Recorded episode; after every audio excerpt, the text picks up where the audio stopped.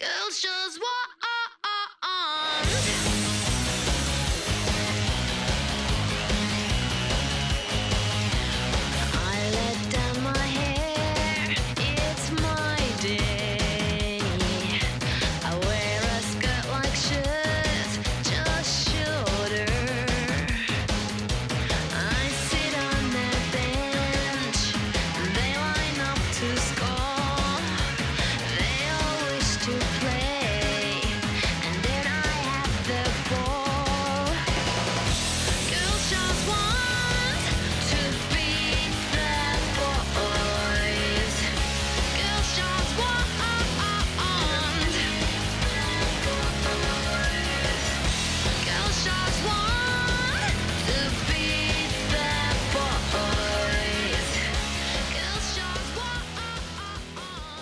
Hei ja tervetuloa Takapelkky-podcastin 16 jakson pariin. Tämän jakson julkaisupäivämäärä 17.8. suomen kieli vaikea kieli 2017. Ja ja ja, tavan mukaisesti äänessä täällä Lehtisen Juha ja toisella puolella Hinkkasen Eetu. Sano päivä. Päivää taas. Tämmönen filosofinen kysymys heti tähän jakson alkuun. Mikä on sun onnen numero kautta suosikkinumero? Mä oon aina tykännyt numerossa 25. Onko tälle jotain tarinaa takana? No, se voi vaikuttaa, mutta mun syntymäpäivä on toinen viiettä, ja plus se, kaks- 25 näyttää digitaalisena niin kivalta, kun ne on niin toisessa peilikuvat. Se on hyvät perusteet. Mä kysyin tätä sen takia, koska oma on 16 ja tarina on lähinnä niinkin simppeli sen kanssa, että aikanaan kun peruskoulussa oli, niin meillä oli nuo naulakkopaikat jaettu aakkosjärjestyksessä ja mulla oli se 16 paikka sitten pari vuotta itselläni, niin sitten kun kysyttiin, että mikä sun suosikkinumero on, niin se on ollut 16 aina siitä lähtien. Okei. Tänäänhän meillä on 16 numero juurikin, niin piti tämä ottaa tähän näin alkuhöpinäksi. Ei tarvi aina säästä puhua. Tuotas noin.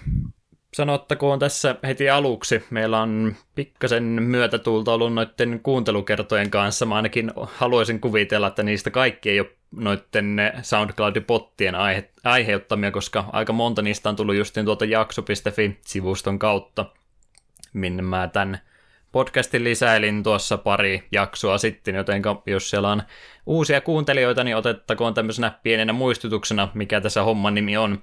Mehän olemme tämmöinen retrohenkinen pelipodcasti, jutustellaan vähän vanhemmista peleistä, kuten muun muassa tuosta Flatouttista tänään tässä jaksossa. Ja, ja, ja, ollaan tosiaan nyt vuoden alusta asti näitä jaksoja tehty, ja ainakaan vielä energia ei ole tämän kanssa loppunut. Lupaus oli, että 999 jaksoa pitäisi tehdä. Pikkasen matkaa vielä siihen on, mutta hyvin ollaan ainakin tähän asti jaksettu. Eikö me olla jo melkein puolivälissä kumminkin? No melkein, jos vähän pyöristää. Aika lähellä kummiskin. Tuotas noin. Retrojuttujen lisäksi muutenkin tämmöistä nörttelyä muuta tässä puhutaan varsinkin alkuhypinöiden aikana. Siksipä ajattelin pallon heittäen tuonne Eetun suuntaan ja Eetu voisi kertoa mitä jännää tässä on ehtinyt harrastamaan viime aikoina. Joo, aloitetaan sille, mistä me on jo pari jaksoa ajan puhunut, eli Xenoblade Chronicles X. Sehän mulla oli pitkään pelussa, ja se nyt viimein tuossa pari viikkoa sitten pamahti läpi. Ja mulla oli sen pelin kanssa vähän ristiriitaisia tunteita aina välillä, välillä miettisikö että kokonaan kesken. Sitten no kyllä mitä jaksan, no en tiedä jaksanko. Lopulta se kuitenkin loppua kohden oli sille, että ei nyt enää voi luovuttaa ja puskin sen pelin läpi asti. Ja lopulliset fiilikset on, että ei se ollut huono peli. Siinä oli vaan asioita, minkä takia se ei ollut niin hyvä kuin alkuperäinen Xenoblade. Ja lähinnä ehkä se, että kun alkuperäinen Xenoblade Chronicles oli Wiin parhaita roolipelejä, ylipäätään parhaita roolipelejä, mitä mä oon ikinä pelannut, niin sitten odotukset tuolle oli valtavat. Niin sitten kun se ei yltänyt sille samalle tasolle, niin se oli vähän harmillista. Mutta halusin kuitenkin tuon puskeen nyt läpi tässä välissä, kun Xenoblade Chronicles 2, joka ilmeisesti on enemmän ykkösen tapainen, niin sehän on tulossa nyt mun mielestä vielä tämän vuoden puolella. Julkaisupäivää ei ole vielä vaan annettu Switchille, niin se pitää sitten heti julkaisupäivänä poimia. Ja kenties sen voisi aloittaa saman tien, kun tuo itse X oli mulla hyllyssä sen pari vuotta myös julkaisussa heti sen limited editionin. Ja siellä se hyllyssä minun pitkään tuijotti ja odotti ja siinä vähän kesti, että me saisin aikaiseksi aloitettua. Siitä meinasinkin sanoa, että se siellä hyllyssä oli. Niin nyt kun tuli, tai tuli, sait sen pelattua loppuun, niin olet ainakin tämä meidän podcastin teema niin sisäistänyt hyvin ekstra hommaa, vaikka ei ollutkaan jaksoaiheena se, niin kumminkin saat sieltä jotain tyhjennettyä pois. Jep, ja eihän peliä voi ruveta pelaamaan ennen kuin se on vähän retroutunut siellä hyllyssä. Mm.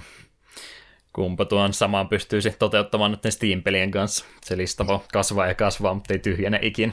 Joo, minulla se kasvaa aika hitaasti nykyään, mutta silti minun ahistaa, kun me avaan mun Steamia ja katson niitä pelikirjastoa, mistä suurinta saa ikinä asennettu, ja sitten katsoo sitä ostopäivämäärää ja rupeaa ahistamaan.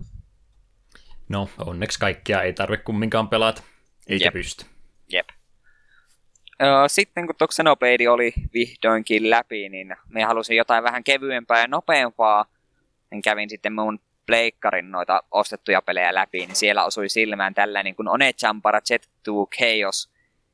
En enää muista, miksi me se oikeastaan osti. Mulla oli joku hetkellinen mielenhäiriö ja me ajattelin, että mun pelikirso tarvitsee enemmän animetissa, joten me ostin tuon ja sen rankakuran. Sen rankakuran pelasin aika nopeasti sitten ja no, se oli puhdasta fanserviceä. Ja tämä One Champara oli aika pitkälti puhdasta fanserviceä. Pelimekaniikoiltahan tuo on tuo monen, no, Devil May Cry ja tällaisiin verrattuna tämmönen mä, mä, mätkintä hack and slashi. Devil May Cry ehkä huono vertauskohde siinä mielessä, että se peli vaatii oikeasti vähän taitoa ja tuossa pääsi aika pitkälle vaan mätkimällä neliöä ja kolmioita perushyökkäyksiä. Ja jos pelin nimi kuulostaa kokonaan oudolta, niin ensimmäisen osan lisänimi oli Bikini Samurai Squad, joten se varmaan kertoi ihan tarpeeksi minkälaista pelistä on kyse, että aika hyvin peli halusi esitellä päähahmojen muotoja. Ja kyllä sen pelasi se kolmena, kolme iltaa, kun mulla meni sen mätkin läpi. Tarinaa seuraamisen me lopetin noin ensimmäisen tunnin aikana, kun se vaikutti täysin pöljältä. Ja No tuo on vähän semmoinen peli, että se uno, unohtui aika saman tien, kun sen oli pelannut läpi. Ei siinä oikeastaan, mutta hakkasit mätkintänappeja ja toivoit, toivoit parasta. Siinä oli aika paljon itse kaiken maailman mekaniikkaa, että oli tämmöisiä dual yhteishyökkäyksiä, se oli neljä hahmoa, ja välillä pystyt vaihtamaan. Sitten silloin mitä enemmän siellä mätkit vihollisia, niin sun aseet peitty vereen, ja sun piti sitten puhistaa sun aseet semmoisella erikoisliikkeellä. Ja samaan aikaan sun hahmo sitten myös peitty vereen. Tosi se ei, ei, oli vaan semmoinen mittari, joka näytti, että miten, miten verinen olevinaan olet. Ja sille pystyi laukaisemaan semmoisen erikois berserk-moodin, joka myöhemmin muuttui semmoiseen muodonmuutokseen. Ja oli ka- kaiken maailman jotain cool ja kaikkea mahdollista. Hirveällä tahilla peli syötti sulle, tällaisia juttuja voit tehdä, mutta loppujen lopuksi sit oikeastaan mitään tarvinnut niissä, jos haluat pelin pelata ihan vaan normaalisti läpi. Ja yksi mikä tuossa pelissä oli vähän harmillista, että se vaikeusaste tuli siitä, että vihollisia oli paljon. Yksittäisen vihollisen älykkysosan määrä on varmaan sama luokka kuin kivellä. Et useamman kerran mulla kävi silleen, että me luulin, että mä olin tappanut kaikki viholliset, mä olisin katsoa, että yksi, niin yksi zombi juoksee seinää päin jossain monen sadan metrin päässä, että hyvä, hyvin, hyvin toimittu. Siinä melkein pystyt vahingoittamaan minua. Sitten siinä oli tosi omituinen niin difficulty spike kesken peliin. Se oli pelin loppupuolella tuli yksi bossi, jolla oli joku ihme moottorisahamiekka tai vastaava. Niin kaikki muut niin kuin pomot ja vastaat niin oli kaatunut aika helposti, mutta sillä oli pari sellaista hyökkäystä, jotka sulattivat sun HP-mittari. Sinne pystyi vaan spämmäämään sitä niin kuin monta kertaa putkeen. Niin se tappelu vaati useamman yrityksen ja söi vähän hermoja. Ja sitten kun myöhemmin pääsi vikalle bossille, niin se kaatui ekalle yrittämällä, eikä siellä ollut mitään niin vaarallista hyökkäystä. Niin musta vähän niin kuin tuntui, että taistelu oli suunniteltu ensin, ja tajuttu, että hetkinen, eihän tämä voi olla viimeinen bossi, koska tarinasyistä. En tosiaan tiedä mikä tarina syy, koska kuten sanottu, se tarina oli hyvin pöliä, jonka takia me lopetin sen seuraamisen hyvin äkkiä. Et joo, Mutta tuli pelattu. tuli pelattua ja nyt sen voi hyville mielin poistaa sitten tuolta kirjastosta, kun seuraavan kerran tarvii Pleikka neloselle tilaa. Joo, tota, ei sillä, että hirveästi pääsisin tähän kommenttia väliin heittämään, mutta sanottakoon, että on kyllä niin mahtavia nuo japanilaiset pelien nimeämisperiaatteet. On Enjampara Z2 Chaos. Joo, Siitä aika monta vielä lisänimikettäkin siihen olisi ma- on mahtunut. Kaksoispiste heittomerkki. joo, ne kyllä hahmot höpöisi höpisi vähän siihen mallin lopputekstiä aikana, että yritettiin pildata jatko-osaa, mutta en tiedä, onko tuli ikinä tullut kolmatta osaa. Öö, tuossa Kyllä ne ilmeisesti ihan hyvin ainakin Japanin sisällä myy. Jonkin Kyllä verran niitä sitten muuallekin eksy. Jep. Mutta just tuon aivot narikkaa ja pariksi, pari, pariksi tarvii tekemistä ja alesta ton saa jollain, en mä tiedä, alle kympin toi mun mielestä oli kun mietit tuo ostin, niin hintaan nähden, niin mm, ihan ok. Semmoinen peli, että sä pelaat sen kerran ja sitten se unohtuu. Ah, ja se piti vielä sanoa tuosta pelin fanservice puolesta, että tosiaan kaksi kurvikkainta hahmoa, niin ne kulki mel- melkoisen vähissä paljaisessa bikineissä, niin kun pelin pelaat läpi, niin sait bonuksena uudet bikinit, jotka peitti entistä vähemmän. Hyvin tehty peli. Sinä tunnet kohdeyleisö todella hyvin. nettivinkattu. Kyllä. Öö, ja sen jälkeen me sitten itse asiassa aloitin, tai itse aloitin jo aiemmin pelin, joka mulla oli tarkoitus kirjoittaa mun blogiin. Pokemon X nimittäin aloitin Nuzlocke-haasteena. Olin jo kirjoittanut blogia varten ku- kuvaukset säännöistä ja kaikki alkupuheet ja kaikki tällaiset. Sitten alo- aloitin itse haasteen pelaamisen ja huomasin, että koska mulla ole capture cardia, niin 3DS on hyvien kuvien ottaminen lähes mahdotonta. Että väkisin tulee huonoja heijastumia ja tällaisia. Sitten me totesin, että jos me kirjoittaisin Nuzlocke-haasteen kokonaan ilman kuvia, niin kuin blogiin, niin siitä tulisi aika tylsää seurattavaa. Ja sitten tätä en myöskään halua täyttää sitä keskinkertaisilla kuvilla, joten me ja heitin blogi-idealla vesilintua ja rupesin ihan huvikseni pelaamaan vaan Nuzlockea, koska se oli kuitenkin nyt jo aloitettu. Kyllä me vielä joskus sinne blogiin taisi jotain kirjoitan, kunhan me nyt saan jonkun sellaisen peli aloitettua, mistä me haluan kirjoittaa. Kuten aiemmin sanottu, niin aiemmissa peleissä tuo One Champara ei välttämättä olisi ollut blogin kovin mielenkiintoinen peli. Mutta Pokemon tuosta X Nuzlockesta ei- muuten, niin jos Nuzlocke ei ihmisille sano mitään, niin se on tosiaan tämä haaste, jonka kiteytyy lyhyesti siihen, että saat jokaiselta alueelta napata vain ensimmäisen vastaan tulevan Pokemonin, ja kun Pokemon kuolee, niin sun pitää luopua siitä. Niin tuo vähän, vähän tällainen vai, vaikeampi versio fanien ke- kehittelemä haaste. Ja tuo Nuzlocke on siinä mielessä just ihan hyviä projekteja, että vaikka olisi pelin nähnyt aikaisemmin jo, niin ne Nuzlockeja sillä lailla jaksaa katsoa useammankin kerran, vaikka olisi peli jo entuudestaan tuttu, että niistä tulee aina vähän erinäköisiä projekteja. Jep, ja niitä on paljon intensiivisempää myös pelata, kun vihollinen päättää, että kesken tärkeintä on gritata sinun parhaan Pokemon ja se jää yhteen kahteen HP se juuri juuri henkiin, niin siinä oikein sydän rupeaa hakkaamaan. Mm. Me on nyt, ö, mulla on yksi vai kaksi salia jäljellä ja mulla on vain kaksi menetystä, jotka tuli kyllä melkein peräkkäin, joka oli hyvin tuskallista. Ja Ne olisi kyllä hyviä justiin noita vähän uudempiakin tommosia Pokemonia, niin yrittää nauhoittaa ja muuta, mutta se on niin hankalaksi tehty noilla 3DSllä, että se oikein on tämmöiselle peruskuluttajalle kovinkaan helpoksi tehty, että se on tosiaan sitten joudut se 3, 4, jopa 500 maksamaan siitä, jos sä se capture cardin sinne laitteeseen kiinni haluat. jep, se pääsee, olisi, olisi muuten nimittäin tosi kiva just vaikka striimata tai YouTubeen kuvailla just vaikka näistä uudemmista boksuista Nuzlockeja. Tekisin sen oikein mielelläni, mutta kun en, ei, en haluaisi pistää montaa sataa kiinni tuollaiseen. Ei siinä mitään, en arvostele niitä, jotka se on tehnyt, kyllähän ne kaupaksi toki menee, mutta nyt justiin kun on toi 3DSkin on aika ikääntynyt laite, mutta ei ole itse niiden capture cardien hinnat kumminkaan pudonnut yhtään tässä vaiheessa, niin en jotenkaan pysty sitä itselleni perustelemaan, että se olisi kovinkaan fiksu sijoitus. Tässä kohtaa ruveta 500 euroa maksamaan yhdestä 3DSstä. Jep, enemmän, tai, enemmän nuota tämä menee just jollekin isommille YouTubettajille striimaajille, joilla on hullusti seuraajia ja saa Patreonista rahaa ja silleen se, niin sit niille se on enemmänkin se työsijoitus, kun minulla se olisi vä- käytännössä vajaa ainoastaan omaksi huvikseen, niin se on vähän, vähän suolainen hinta. Onhan se joo. Kyllä sitä saisi niinku toivoa ja haaveilla, että ne voisi tuon Switchin kanssa vaikka tehdä jotain adapteria, että voisi sillä pelata suoraan 3DS-korttejakin. Tokkopa semmoista tulee pitkään aikaan tapahtumaan, kun se vieläkin kumminkin tuo laite niin hyvin myy. 3DS nimittäin. Jep, se porskuttaa vielä pitkään eteenpäin. Ja itse se 2DS nyt oli myös se XL-versio Japanissa tullut ulos, niin se oli kuulemma nyt jo enemmän myynyt kuin Switchit, että vaikka on vanha laite, niin silti menee hyvin kaupaksi. Joo, Tietysti siinä vähän epäreilua tietysti on, kun niillä on vähän niiden Switchen kanssa pulaa ollut. Jep. Ja se on jännä, kun tuolla Japanissahan just 3DS ja ylipäätään tuo, konsoli, tai tuo, tuo, tuo käsikonsolipelaaminen on vähän suurempi juttu. Ja se varmaan vähän vaikutti myös siihen, että minkä takia Switch on tuolla, että sen saa kannettavaksi. Joo, siellä vähän tuo yleinen liikenne on paremmin toteutettu kuin monessa muussa maassa. Jep. Siinä sitten ehtii niitä pelailemaan.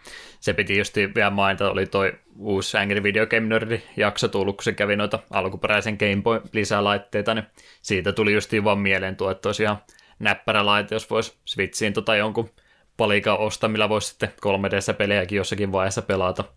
Tiedä, Aa. onko se teknisesti kovinkaan helposti toteutettavissa. Semmoinen olisi kyllä nätti. Tuli, tulisi käyttää. Olisi ihan kiva pelata 3DS-pelejä Mm. sitä Kyllä mä kautta. siitä ihan yli sata se ainakin maksaisin semmosesta. Mm. Mm. Mulla oli tarkoitus kertoa vähän, vähän mun Pokemon X Nuzlocke-tiimistä, mutta minä olen nyt pelannut aika parin päivään, niin mehän mennään muista, ketä se Et hittoja muista. Pokemon, ketäs mulla on? No aloitin kuitenkin sillä Crystarter Chespinillä. Se on jo viimeisessä muodossa. Ah, ja sitten mulla on Charizardi. Me on perinteisesti tehnyt aina sille, että nuo starteripokemonit, joka nyt tässä tapauksessa oli X ja Y, se on kaksi kappaletta, kun saat ensin sen oikean oman starterin ja sitten saat sen ekan starterin, tai ensimmäisen kenen starterin myöhemmin, niin me on aina tehnyt perinteisesti silleen, että heitä noppaa, ykkönen ja kakkonen on tuo, tuo Crash Starteri, nelonen ja, öö, kolmonen ja nelonen on sitten tuli ja vitonen ja kutonen vesi. Niin sille aina ratkaisen, että mikä, mikä starteri tulee matkaan.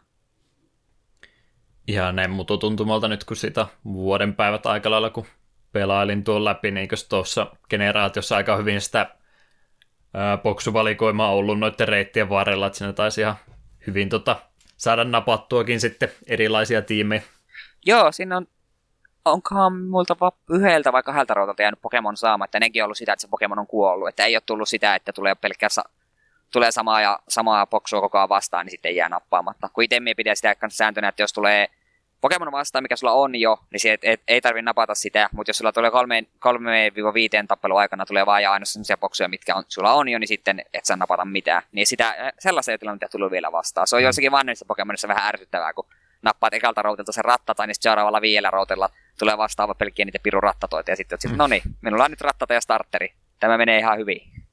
Joo, niissä oli justiin sitä kahta tai kolmea vaihtoehtoa per reittiä. Nyt mitä tota Alpha Safariakin on vähän väliä aina eteenpäin pelannut, niin katsoo, siinä on se radari, mikä nyt onkaan oikea termi sille, niin mistä näkee, mitä sieltä ro- routalta löytyy, niin siinä on yleensä jotain kahdeksaakin melkein per reitti. niin Onhan niitä vuosien varrella hiukan kertynyt enemmän.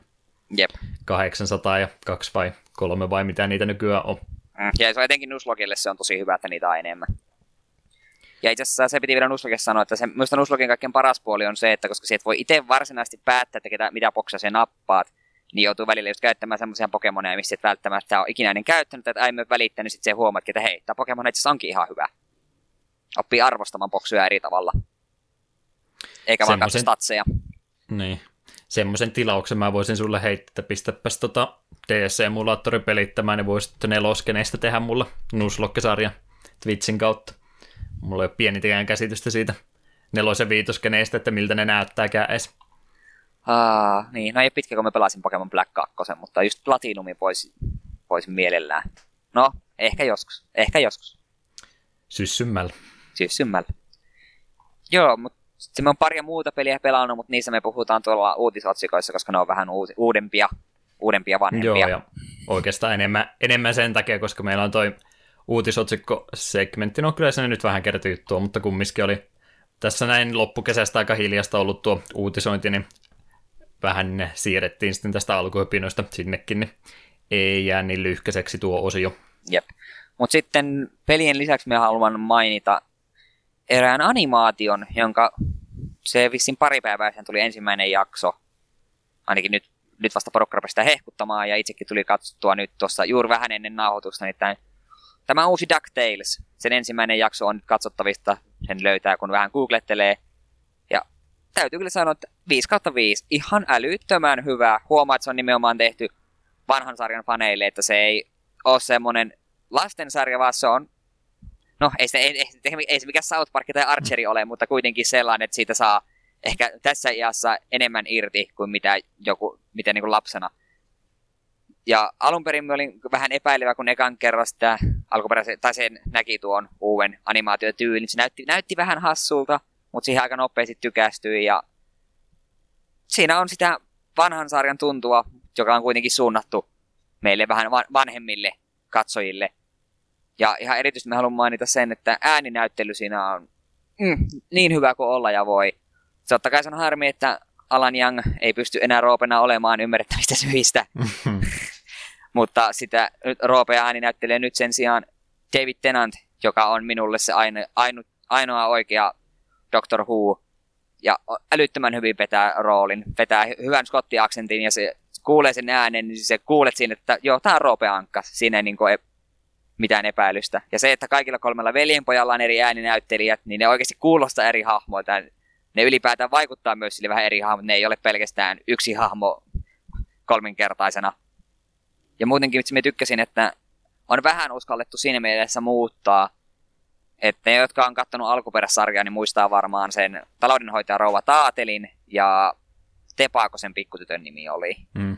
Niin niiden hahmot on aika paljon kirjoitettu uudelleen, että ne on paljon mielenkiintoisempia. Rouva Taateli ei ole semmoinen suloinen hössöttäjä, vaan se on semmoinen aika, aika tomera ja totinen täti. Se itse sopii tosi hyvin siihen hahmoon. Ja Tepaki ei ole mikään sellainen pakollinen tyttöhahmo, vaan se on kanssa vähän se, seikkailuhaluinen ja sellainen haus, hauskempi hahmo. Sitä miellyttämpi katsoa. Ja Jokos Aku oli ekassa jaksossa. joo, oli, oli. Minkähän takia se silloin puuttu siitä alkuperäisestä sarjasta? Kyllä se alkuperäisesti siinä parissa jaksossa oli, mutta Hmm. ei, ei niinku oikeastaan enempää. Niin, jo- jos en tiedä. Mutta tuohon se on kyllä, me käsitin sekä alkuanimaation perusteella ja muutenkin jakson, jakson loppu antoi ymmärtää, että kyllä me Akua nähdään myös. Ei välttämättä ehkä joka jaksossa, mutta kuitenkin silleen, että se on pikemminkin poikkeus, jos Aku puuttuu. Hyvä, hyvä. Ja, ja, ja itse asiassa ihan jakson lopussa tuli semmonen, minä en halua spoilata sitä, mutta se oli aika mielen, mielenkiintoinen juttu. Odotan innolla, että miten se, miten se asia selvi, etenee. Piirrossarja jätettiin cliffhangeri heti ekan jakson jälkeen. No ei ole se cliffhangeri, mutta an, vähän rahoitettiin sellaista mysteeriä, mikä on aina ollut Akuankan maailmassa. Ehkä osaan veikata, mutta en rupea arvuttelemaan tässä. Katsotaan itse, koska Joo. Kyllä se itsekin täytyy nimittäin vilkuilla. Kannattaa ehdottomasti. Ja se, mitä tuossa just muutaman kaverin kanssa olikin puhetta, että huumori tuossa kukkii paljon enemmän kuin alkuperäisessä. Että tuossa vitsejä tulee lähes tauotta, mutta ne on kaikki kuitenkin sellaisia, ne ei ole sellaisia mitään öö, niin kuin nykymaailman viittauksia, vaan ihan, ihan puhtaita hauskoja vitsejä. Mä naurahdin tuon ensimmäisen jakson ajan, joka oli poikkeuksellisesti melkein tunnin jakso, niin melkein joka, koko ajan sai naurahdella hyville, hyville läpille. Suosittelen lämpimästi. Me yritän olla mahdollisimman, mahdollisimman paljon olla kertomatta mitään yksityiskohtia, koska me haluan vaan, että mahdollisimman moni itse katsoo sen. 5 kautta 5 kumminkin. Ehdottomasti 5 kautta 5. Jatkoa Kyllä me silloin odotellessa. tehtiin se Tailspinin jakso tuossa aikaisemmin, niin kyllä mu- muistaakseni mä siinä väitin, että oli tuo Ankronikka se oma suosikki animaatiosarja muksuna, jos en nyt ihan väärin muista. Saattaa siinä mielessä kyllä odotukset on kyllä korkealla sitä suhteen itsellekin. Ah, se pitää vielä mainita, siihen me kiinnitin heti huomiota. Ihan vaan nopeasti mainittiin, mutta kuitenkin mainittiin kaupunki Saint Canard, joka on tämä kaupunki, missä, mihin sijoittuu nuo, nuo Varjoankan tapahtumat, Darkwing Duckin tapahtumat. Tuskin tulee mitään crossoveria sen kanssa, mutta se kuitenkin, että Saint Canard mainittiin, niin oli musta, yes, hyvä. Tiedostetaan sen maailman, kaupungin olemassaolo. Ehkä vielä joskus. Ehkä vielä joskus. Mutta siinä oli minun tärkeimmät höpinät. Annahan Juha palaa. Joo, annetaan palaa. Tota noin, sä oot varmaan ottanut tätä kohtaa enemmän kuin minä jopa. Voi hyvinkin olla. Tuota noin, mulla on ollut hiukan ongelmia tässä viimeisen kahden viikon aikana. En tiedä, mi- mistä tämä oikein aiheutui, mutta nyt sen verran aikaa kuluu, niin tässä oli yksi päivä varmaan. Ainakin mä muistelin, että se alkoi tällä tavalla, että mä heräsin, avasin silmät kokonaan auki ja totesin, että hetkinen, mä haluan pelata Magic the Gatheringia. Ja nyt ihan näin tarkennuksen vuoksi tosiaan Eetu on aina tehnyt tämän meidän Magic-segmentin tässä podcastissa. Mä en ole aikaisemmin muuta kuin mitään tota, Eetu ja muut on mulle pari kertaa yrittänyt tota, EDHta, eli Commanderia, opettaa pelaamaan, mutta se lisäksi en ole juurikaan sitten muuta kuin jotain Steamin noita Duelseja sitten yrittänyt pikkasen pelata, mutta aika lailla niin en ole muuta kuin ihan pari, pari peliä ehtinyt elämäni aikana Magicia pelaamaan, eikä mulla ole mitään historiaa se suhteen sitten itselläkään ollut. Mutta jostain tuli päähän yhtäkkiä, että hetkinen, nyt, nyt tämä kiinnostaa jostain kumman syystä ihan kovasti. Ja siitä nyt on kaksi viikkoa aikaa ja se ei ole vieläkään jostain kumman syystä laantunut ollenkaan, että hirveästi on tullut katsottua YouTube-sarjoja, podcasteja kuunneltua, draftisääntöjä tai draftioppaita kattonut, setti historia, lore-videoita, kaikkia mahdollista laidasta laitaa. Mä en niin oikein pelaa mitään videopelejä enää, koska mä yritän Magicista katsoa kaiken mahdollisen. Yritän kirjaa tätä 25 vuotta, mitä mä oon missannut tässä vuosina aikana, niin kovaa tahtia kiinni. Niin, niin. ei tule mä tästä nyt on joka päivä melkein enemmän tai vähemmän kysymyksiä heitellyt joka suuntaan, mutta ei nyt se enempää vielä sitten, että tota Duelsia on sitten tosiaan Magic Duelsia tullut Steamin kautta vähän pelattua, kun se on se ilmaispeli, missä sitten on tutorialia myöskin semmoinen hyvä oppimistyökalu sitten ollut siihen, että oppi nuo säännöt ja vaiheet kutakuinkin oikein. Eikö se ollut ensin untappi, sitten upkeep, sitten nostetaan main phase 1, attack, main phase 2 sitten loppu. Joo, ja kombatti vielä jakautuu, että declare attackers, No toki, Sit- jos mennään sitten noin fa- tarkka. fast effects, declare blockers, sitten sen jälkeen se fast effects, sitten tulee combat damage. Paitsi Se jos first strike, niin ensin tulee first strike damage ja sitten tulee muu damage. jos oikein tarkkoja olla. Se Jep. oli silloin, mitä ei miinannut millään ekalla kertaa oppia, mutta nyt se on ehkä pikkuhiljaa jäämässä mieleen jo. Tosiaan eihän tuossa nyt toki kaikkia mahdollista tarvi oppia, että ainakin se, miten mä oon ymmärtänyt tuon pelin, niin noita keywordeja, eli niiden ominaisuuksia, mitä on, niin ne on aika lailla niin kuin settikohtaisia ollut, että siellä on se semmoinen tietty tiivis lista niitä ikivihreitä keywordeja, ja loput on sitten semmoisia, mitkä on ollut ehkä yhden setin vaan, ja sitten se on mennyt pois. Jep, ja jotkut, Onko oikein jot- ymmärtänyt? joo, ja jotkut saattaa sitten tehdä paluun, kuten Reboundi oli, on ollut kahdessa eri setissä. Siinä välissä oli useampi vuosi, ja Land, Landfall on ollut molemmissa Zendikareissa ja niin poispäin. Mutta ei onneksi ihan kaikkia mahdollista tarvitse opetella. Joo, ei. Eikä se todellakaan oikein autakaan, että 25 vuotta kumminkin mennyt jo aikaa tässä, niin ei tässä vaiheessa enää kaikkia tarvitse opettaa, että siinä mielessä on ihan hyvä semmoinen, että missä tahansa kohtaa voi periaatteessa hypätä mukaan ja ei ole mitään huonoa hetkeä sitten aloittaa.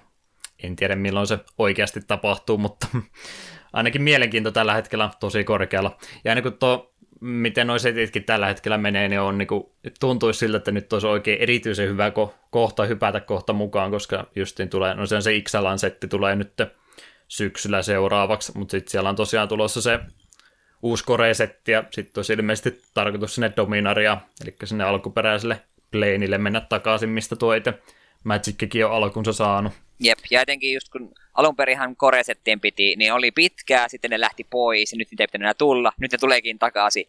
Niin koresetit on tosi mainioita paikkoja aloittaa pelaamaan. Kun siellä, tulee siellä aika pitkälti printataan just tällaisia kortteja, mitkä on tarkoitettu, että hei, näistä sä voit tehdä perushyvän dekin, sun ei tarvii hirveästi välittää noista aiempien settien mekaniikosta, kun täällä, täällä tulee nyt ne tärkeät jutut. Joo, kyllä on ollut vähän pääpyörällä tuo Magicin kanssa, että en oikein tiedä, mistä sillä yhtäkkiä tulee, että onhan mä tosiaan jonkin verran Magic-juttuja kattonut ja Eetu kumminkin on sitä aina vähän väliä jotain asiaa maininnut. Ehkä se on niin tällainen sala, salakavalasti siemeniä kylvänyt tänne mun alitajunta ja nyt ne on ruvennut vihdoin viimein sitten versoamaan. Että on noita boosteriavaamisia ja muita tämmöisiä tullut aikaisemminkin toki katsottua, mutta muuta ei ole alku, a, aikaisemmin mitään kiinnostusta oikein ollut. Mä veikkaan, että se on varmaan nyt sitten ollut just toi, kun mulla on ollut tämä vuosi justiin se, tai varsinkin tämä kesä, niin innostunut noista lautapeleistä uudestaan. Niin ehkä sitten on pikkuhiljaa taas ruvennut tajuamaan sen arvon, mikä tuommoisella samalla pöydällä pelattavilla peleillä on, niin tuo Magic on kyllä ihan mielenkiintoinen hyppy sitten eteenpäin siitä, että semmoista luonnollista jatkumoa, että olisiko se siitä sitten alkuunsa saanut tuo menee ja tiedä. Tulee varmaan tässä nyt sitten, se on ollut se mun testi aina, että kaksi tai kolme viikkoa mä oon aina innostunut jostakin ja sitten se jää sivuun, niin katsotaan ensi jaksossa kaksi viikkoa eteenpäin, että onko mä tämän jutun jo kokonaan unohtanut vai ei. Yleensä niin käy, mutta ehkä tällä kertaa ei. Onhan tuota pelivalikoimaa toki niillä just, että se ei nyt tässä Magic Online ehkä semmoinen kovinkaan suosittu palvelu, mutta paremman puutteessakin se varmaan menisi, Jep, siinä on lähinnä, opettelisi. Siinä on lähinnä vissiin se ongelma, että se on aika kankee. Ja mm. sitten, sitten kun se ei ole kovin hyvin sille automatisoitu, että jos joku pelaa jotain äärettömyyskomboa, niin se joutuu tekemään ne jokaisen stepin uudelleen ja uudelleen, että se peli ei niinku ymmärrä, että se yri, että siltä, hei, mulla on nyt tämä voittama- lop, loppumaton kombo, me haluan tehdä tämä äärettömän monta kertaa tai vaikka tuhat kertaa, niin ei, sinun pitää joka kerta erikseen klikata, että aktivoidaan tämä, aktivoidaan tuo, kombo pyörähtää, aktivoidaan tämä, aktivoidaan tämä, kombo pyörähtää. Ja sitten siellä saattaa olla, sitä on jotkut just sanonut, että se ei ole kovinkaan kiva, että kun pelaat jotain tuollaista komboa vihollista vastaan, sulla kombo pyörii, niin vastustaja ei konsiida. Se on se, ei, sinun pitää tehdä tämä kombo loppuun, sinun täytyy tehdä vä- vähintään 30 keijua ja hyökätä niillä. Ei, en, Mm. en suostu konsiidaan, vaikka pe- olen jo hävinnyt tämän pelin. Joo, se on vähän, no siis mä en ole pelannut, niin ehkä mä en ole oikea henkilö arvostelemaan, mutta ei se oikein niinku kuulosta semmoiselta kovinkaan fiksul, fiksusti tehdyltä peliltä, kun se, just, kun se ei ole ilmanenkaan edes, sun pitää se kertamaksu, ei se nyt joku kympi olla vaan tai jotain tämmöistä pientä summaa, mutta pitää maksaa kumminkin ennen kuin pääsee testaamaan, ja sitten kaikki boosteripäkit ja muut taitaa maksaa saman verran kuin ihan niin kuin oikeatkin versiot. Sä et saa niiden boostereiden mukana vähän niin kuin Pokemonissa esimerkiksi on, että siellä tulee se koodilappunen, joka pakaa mukana aina sitten mukana, millä voi lunastaa ne nettiversiot siitä, niin tuossa joutuu sitten kahteen kertaan kaikesta maksamaan. Tulee varmaan pirun kalliiksi kahta niin kokoelmaa ajan tasalla pitää. Jep. Se tosin tuossa on hyvä, että yksittäiset kortit, pystyy myös siinä ostamaan, niin ne on halvempia ostaa digitaalisena kuin fyysisenä. Ja voi vaihtaakin netin välityksellä kumminkin. Jep, se, on- se siinä on ihan hyvä. Ja sille itse asiassa yksi tuo kaveri just teki silleen, että kun hän mietti, että rupesi tekemään tuon semmoisen modernin pakan kuin Living End, en tiedä onko sulla tullut kyseistä dekkiä vielä vastaan, kun oot selaillut juttuja, niin ei ollut varma kuitenkaan, että haluaako hän sitä kuitenkaan, jaksako hän sitä livenä sitä kuitenkin pelata, ja se on kuitenkin, olikohan se semmoisen sataisen dekkityyliin niin kuin paperilla, mutta sitten digitaalisen maksoi parikymppiä, niin osti, osti sitten Magic Online, niin testaili, että okei, hei, tämä dekki on ihan kiva, ja nyt on sitten tilaillut siihen niin kuin oikeita kortteja, että pääsee ihan livenäkin sitä kyseistä dekkiä pelaamaan. Otti tällaisen niin testierään MTGOn kautta, että näki, että jaksaako sä sitten pelata. Jotenkin tuntuu näin, kun mä vielä itteni kumminkin ulkopuoliseksi lasken, niin vähän niin kuin hölmöltä justiin tuo, että Magickihan on tällä hetkellä varmaan suositumpi, suositumpi kuin mi- missään vaiheessa aikaisemmin historiansa aikana. Et siellä oli justiin se, tota, mä kattelin niitä vuosi, eh, vuosilukuja ja sitten pelaajamääriä, kun se alkoi sieltä alfasta oli about 5 miljoonaa siinä Riivisidia niiden ekoja koresettia aikana, niin sitten se meni sinne 7-8 miljoonaa hissukseen kasvas, kasvoi ja sitten putosi taas pikkasen takaisinpäin about 5 miljoonaa, ja sitten se yhtäkkiä tuossa 2007-2008 välillä, kun se oli yhtäkkiä tuplaantui pelaajamäärät, sitten tuplaantui vielä uudestaankin, ja nyt on sitten joku 25 miljoonaa pelaajaa, niin kuin tässä ihan No, on tuo nyt tietysti seitsemän vuotta paljon aikaa, mutta 2010-luvulla kumminkin ylittänyt oikein reippaasti tuo yli 20 miljoonaa pelaajamäärää, niin siinä mielessä tuntuu just tosi niin hukkaa heiteltyltä tilaisuudelta, kun ne ei oikein tota pelipuolta sitten ikinä kuntoon saanut, se on vähän, vähän sinne päin ollut, miten mä oon se ymmärtänyt, ja sitten nuo, mitä tulee Steamin noita uh, Duels of the Planeswalkers ja nyt se Magic Duels erikseen, niin ne on niin ollut semmoisia vähän NR-hengessä tehty, että joka vuosi tulee uusi versio, ja sitten ne heittää sen roskia ja tehdään koko peli uudestaan ja siinä sitten semmoinen pieni kokonaisuus niissäkin vaan. Plus sen lisäksi joudut sitten taas maksamaan mikromaksuja, jos haluat niitä kortteja avata, niin se ei kuulosta kovinkaan hyvältä systeemiltä asiakkaiden kannalta. Jep, ja kun alun ilmestyi Magic Duelsin piti olla nyt semmoinen viimeinen versio, että ne sitä vaan aina päivittäisi ja päivittäisi, mutta kas kummaa nyt ne sitten vissiin päättikin, että Hour of Devastation ei tule, eikä jatkossa tule muutkaan sinne. Joo, mä se? Sen tutkin, niin oli justiin kesäkuun alussa tullut, että kiit- kiitoksia näistä kahdesta vuodesta, mutta todettiin, että tehdään taas uudestaan tämä juttu, niin ei sen takia sitten enää päivitetä tätä vähän ristiriitasta. Jep, se oli harmi, kun mä tykkäsin tuosta Duelsista. Se on kuitenkin, sitä oli kuitenkin etenkin just nuo, kun tuli uusi setti, niin siinä tuli tämä story, story mode uudet mission, niin ne, niitä oli miellyttävä pelata ja sieltä se opetti kivasti uudet mekaniikat ja ne oli tehty vähän erikoisemmiksi saattoi olla, että et siellä oli jotain erikoiskortteja vaan ja ainoastaan näitä kyseisiä story missioneita vastaan, niin varten, niin ne oli tosi kivoja pelata, niin olin itse asiassa, itse asiassa mietin tuossa just viikko pari ennen kuin sä sanoit, että siihen ei vissiin tule enää, niin olin miettinyt, että ah, Hour of Devastation on varmaan lisätty jo sinne, että voisi ne pelata joku päivä. Mm. Ei sitten. Eipäs ollutkaan.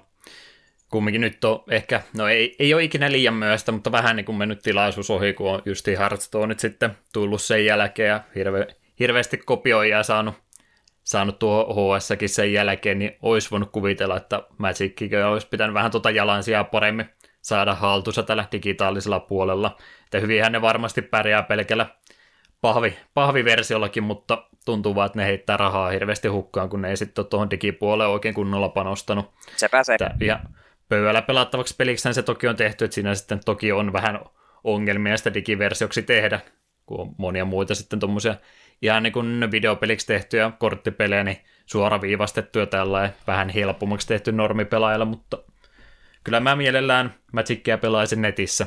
Lähinnä sen takia, kun no, oma moka, mutta niin pienessä kylässä asuu, niin täällä nyt ei oikein ole ketään muuta, kenen kanssa pelata, ja mä kävin lähialueen kaupatkin läpi epätoivoisena, mutta ei löydy boostereita mistään, valitettavasti. Joo, ei niitä oikein pitää olla joku eri, vähän erikoisempi liike. Siinä mielessä nyt tuntuu vähän tyhmältä sijoitukselta mennä ostamaan tässä vaiheessa, kun ei sitten tiedä, että pääseekö ikinä välttämättä pelaamaankaan ja onko sitten kiinnostunut vielä, vielä loppuvuodesta, mutta pidetään mielessä nyt kumminkin. Kiinnostusta ainakin tällä hetkellä on hirveästi ja Eetu siitä on kovinkin mielissä ollut. Muikeasti on hymyily tämän koko partin tässä ajan, mitä mä oon koota höpissyt tästä. Aina, et, sit kun voi ymmärtää, että miten mukavaa se on aina välillä katsoa, että mitä sä oot Steamissa laittanut, niin kysyt jostain pelimekaniikasta ja kysyt, että mi, se kysyt jossain välissä just jostain kortista, että on jostain kor, kortista jostain kysyit mekaniikassa, että minkä takia tämä menee tälleensä. Niin se oli, se oli että ah, yes. Siis minä voin selittää tämän sinulle ja sinä ymmärrät sen. kovasti yritetty sitä EDHta mulla aikana opettaa, mutta myönnettäkö, että mulla oli ihan väärä asenne silloin, että mä en oikein ollut siinä vaiheessa innostunut sitä ollenkaan. Mä halusin vaan, että se menee ohi mahdollisimman nopeasti. No meidän peliporukka ei tosiaan ollut paras mahdollinen päästä. Minusta tuntuu, että jos jälkikäteen ajatella, olisi pitänyt ehkä pari henkilöä heittää hevon helvetti siitä pöydästä ja kokeilla uudelleen. Tiedät kyllä, mitä tarkoitan. standardia, standardia aloittaa tai jotain tuommoista. Olisi jos, vähän helpompi opetella kuin sadan singletoni Commander Deckia sitten olla se ensimmäinen kokemus siitä pelistä. jep. Niin no se oli silloin, kun meistä kukaan muu ei oikeastaan pelaa, tai me muuten oikeastaan pelattu mitään muuta kuin EDH. Minulla oli pari, no ne oli modern laillisia dekkejä, mutta ei kovin hyviä. Aika vähän tuli pelattua. Silloin tällöin kämppikkä oli sille, että kun Commanderia ei kahdesta, kahdesta se oikein toimi, niin sitten silloin tällä otettiin 60 kortin pakat ja niillä pelattiin. Mutta yleensä se meni siihen, että soitettiin porukalle, että hei, tulkaa pelaamaan Commanderia. Myönnettäkö, että puolivitsillä mä silloin sanoin, kun me tota vertailtiin HS ja Magicia, sun ar- i- isoin argumentti muistaakseni oli, että mutta kun HSS ei pääse pelaamaan niin oikeiden ihmisten kanssa kasvutusta, ja mä puolivitsillä myönnettäkö, mutta sanoin silti, että eikö se ole hyvä asia. Mä en ole pitkään aikaan katunut sanojani näin paljon kuin tuon jälkeen, että No yksi Kyllä se oikeasti hyvä on. Varsinkin tässä, kun ikää tulee koko ajan lisää, niin tuommoiset tilaisuudet vaan harvenee vuosi vuodelta, ettei hirveän usein pääsekään enää, niin nyt sitä sitten kaipaakin jo. No, Niin pa- se mieli muuttuu. Tuo oli kyllä hyvä pointti, mutta mun pakko, pakko vielä sanoa, että si- silti mun yksi isoimpia ongelmia Hearthstonein ja MTG välillä on se, että kun et voi pelata efektejä vihollisen vuorolla. Se vaan tuijotat Hearthstoneissa, kun vihollinen pelaa, mitä se pelaa. Se, että MTG saa instantit ja abilit, ne voit käyttää omalla vu- tai vihollisen vuorolla myös, niin ne tekee siitä paljon, paljon mielenkiintoisempaa. Vähän venyy tämä segmentti, mutta ja venykö vielä, on meidän podcasti, niin nämä on meidän säännöt nyt. Kyllä. Skipatkaa, skipatkaa vielä viisi minuuttia eteenpäin, jos ei jaksa kuunnella Magic juttuja, palataan sitten videopeleihin sen jälkeen. Mutta joo, uskoit kumminkin, kun mä sanoin, että ei ole kovinkaan fiksua ruveta mitään hommaamaan, niin minähän valehtelin, sillä mä menin tuommoisen? Mitä ihmettä? Se huijasit Dek- minua. Deck Builders ti- toolkitin menin poromakiasta tilaamaan itselleni, halusin jotain edes käsin kosketeltavaa hommata itselleni. Tää oli tämmönen halpa 20 paketti, missä tuli sitten tosiaan noita ländejä ja semmonen kiva aloitussysteemi ja aika iso stäkki sitten tommosia ihan perus kommoneita ja muutama aina kommonekin sinne sekaan mukaan tuosta uudemman blogin ekasta osasta, eli Amonketista. Ei mulla kyllä mitään taskuja näille ole, tai mitään semmoista, liivejä. mutta... Niin, No, no, kumminkin. roskakommoneita, niitä tarvitsisi liivittää. Paitsi Ei mä ajatellutkaan, että ne on se arvoisia ollenkaan, niin kumminkin halusin nyt jotakin edes pohjalle, että se nyt oli onneksi 20 vaan. Niin tossa niin Deck Builders Toolkitissa ei tullut ollenkaan boostereita. Tuli, siihen me mennään seuraavaksi. Ah, okei. Okay.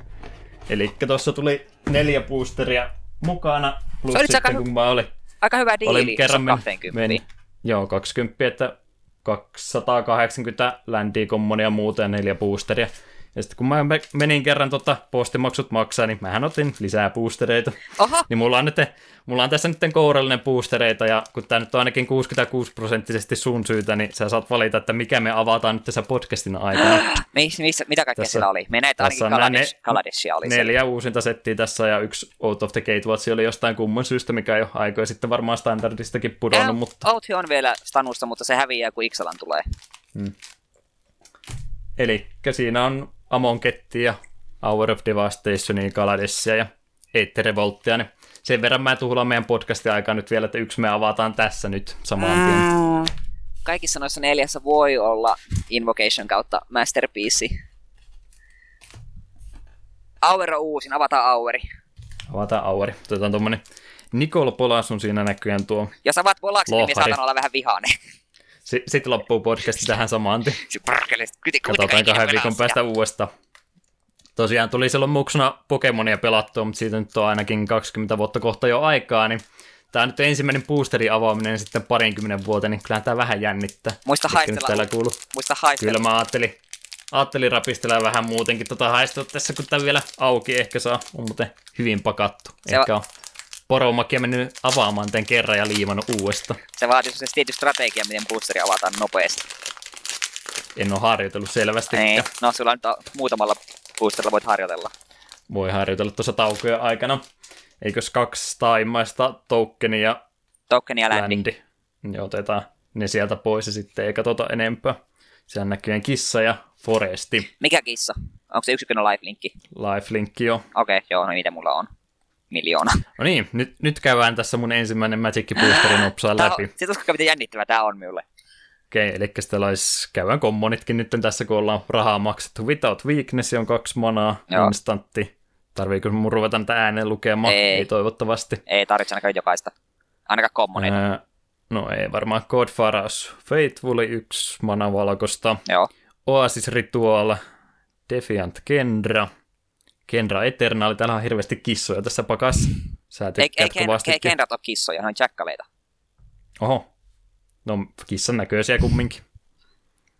Sama rotua melkein. Sidewinder Naka. Mistäs mä tiedän, mitkä näistä on sitten aina kommoneita. Ankomonessa on harmaa se symboli, tai hopeinen se symboli siellä ta- korttityypin siellä reunassa. Näkyy se Volaksen sarvet-symboli. Se on mustavalkoinen kommonina, Uncommonissa hopeinen, kultainen rareessa ja sitten semmonen punertava mytikissä. Mm, joo. Open Fire oli tossa. Joo. Act of Heroismi. Harrier Naka, se on vielä kommoni. Sitten on joku Landi, Desert of the Mindfulli. Joo, sininen tuo, tuon syklin ländi. Joo, Ramuna Bruinssi. Tätä pelattiin Pro Tourilla. Sitäkin mä oon kattellut viime aikoina. Joo, se on itse asiassa ihan hyvä lappu. Se vo- no niin, nyt rupeat tekemään Ramon Bread-dekkiä vaan. Punaista samaan tien.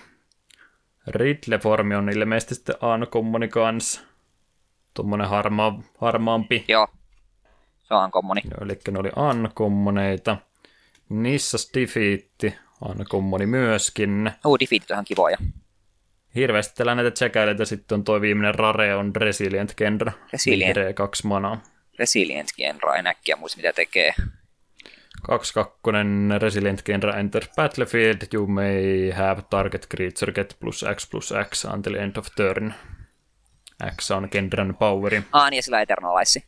Mm, ihan ok.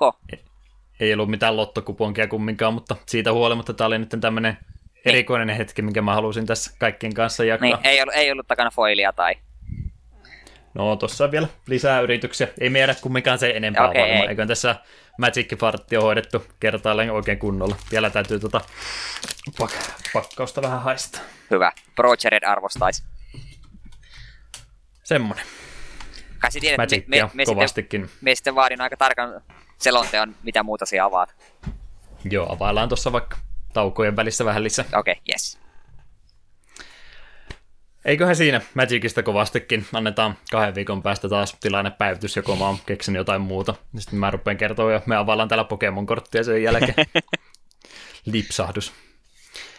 Joo, ollaan hirveästi tuhlattu aikaa, niin käydään loput nopsaa läpi. Megamakeria mä oon pikkasen pelailu lisää. Mä en kovinkaan paljon sitä innostunut silloin alun perin, mutta pikkasen sitä on pätsätty ja pelaajatkin on sitten enemmän aikaa pystynyt käyttämään noiden kenttien tekemiseen, niin sitten on ruvennut tuo keskitaso noiden Megaman kenttien kanssa sen verran nousemaan, että sitä on ihan hauska pelatakin. Välillä siellä tulee trollikenttiä tai semmosia, ää, ehkä joku 13-vuotias on kattelu jotain Pangia Pangan tota Kaiso Mario kenttiä todennut, että haha, mäkin teen vaikean kentän. Mä tein tämmöisen suoran pätkän, mä pistän sinne 20 vihollista, koska tää on yhtä kuin vaikeustaso. Ne ei ole kovinkaan hauskoja. Mutta aika paljon hyvää sieltä kyllä löytyy. Öö, Mega Man 2 mä oon kanssa pelannut tässä, no en nyt paljon, mutta silloin tällöin aina tunnin tai kaksi. Mä olin sitä aikaisemmin sitä Buster Only speedrunia harjoitellut ja se mulla tässä työala edelleenkin on. Kaikki segmentit on käyty läpi. Siinä on vähän ongelmallisia kohtia. Tosiaan Buster Only on vähän hankalan jälleen kerran, koska pelkällä Busterillahan sitä ei pysty toki läpäisemään. Yksi iso ongelma, mikä mua ahistaa ja ahisti silloin, kun mä sitä alun perin juoksinkin, on se Puupim Trap, eli se turrettipossi, koska siinä on niitä öö, crash-pompeja, se rajattu määrä, mitä pystyy käyttämään, ja jos sä missaat sen tai epäonnistut siinä ekalla yrittämällä, niin siinä on se bruni periaatteessa sitten loppu siinä kohtaa, että siinä ei oikein mitenkään fiksusti weapon energiaa enää takaisin saa, mikä on harmi. Muuten se on ihan hauska Buster Unirani kyllä. Pro Wrestlingia toki pikkasen on tullut katsottua. New Japan Pro Wrestlingin puolella on tuo G1 Climax, eli tuommoinen pitkä turnaus ollut tässä käynnissä jo pisemmän aikaa, ja nyt oli sitten viimeisetkin matsit käyty läpi. Mainittakoon ne tärkeimmät kaksi tietysti, kun tuommoinen Kenny Omega fa- fanipoika mustakin tullut pikkuhiljaa, niin Okadella ja Omegalla oli se kolmas kohtaaminen. Mä taisin siitä tokaasta silloin puhua sulle siitä 60-minuuttisesta matsista, mikä sitten loppui aikarajaan, kun ne ei onnistunut sitä päättämään.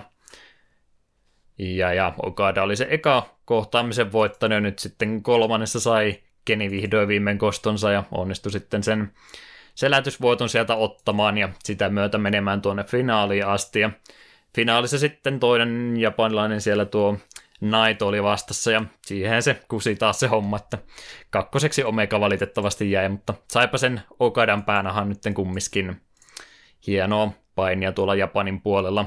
Pitäisi kyllä tuo New Japan Pro Wrestling World tili joskus hommata. Se on vaan kympin kuussa, niin se on aina tietysti lisämenoja.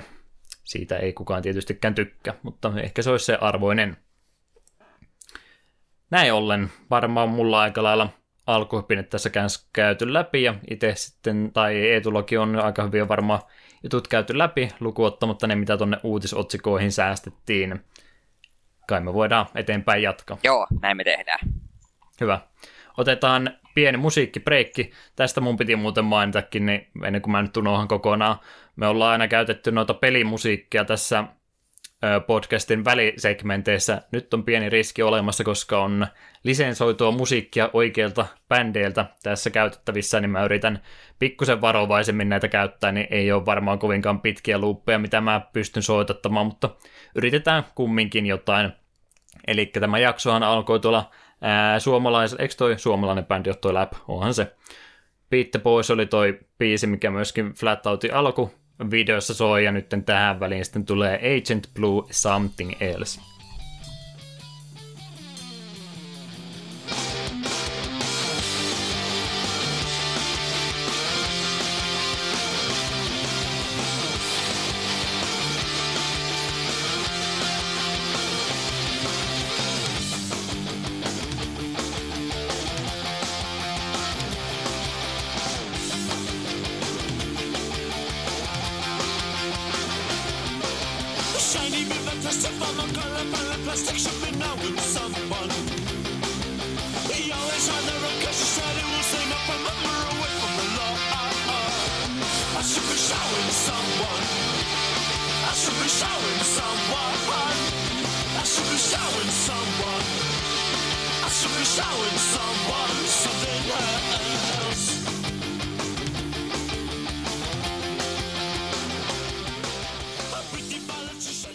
Just Uutisotsikoita meillä luvassa seuraavaksi.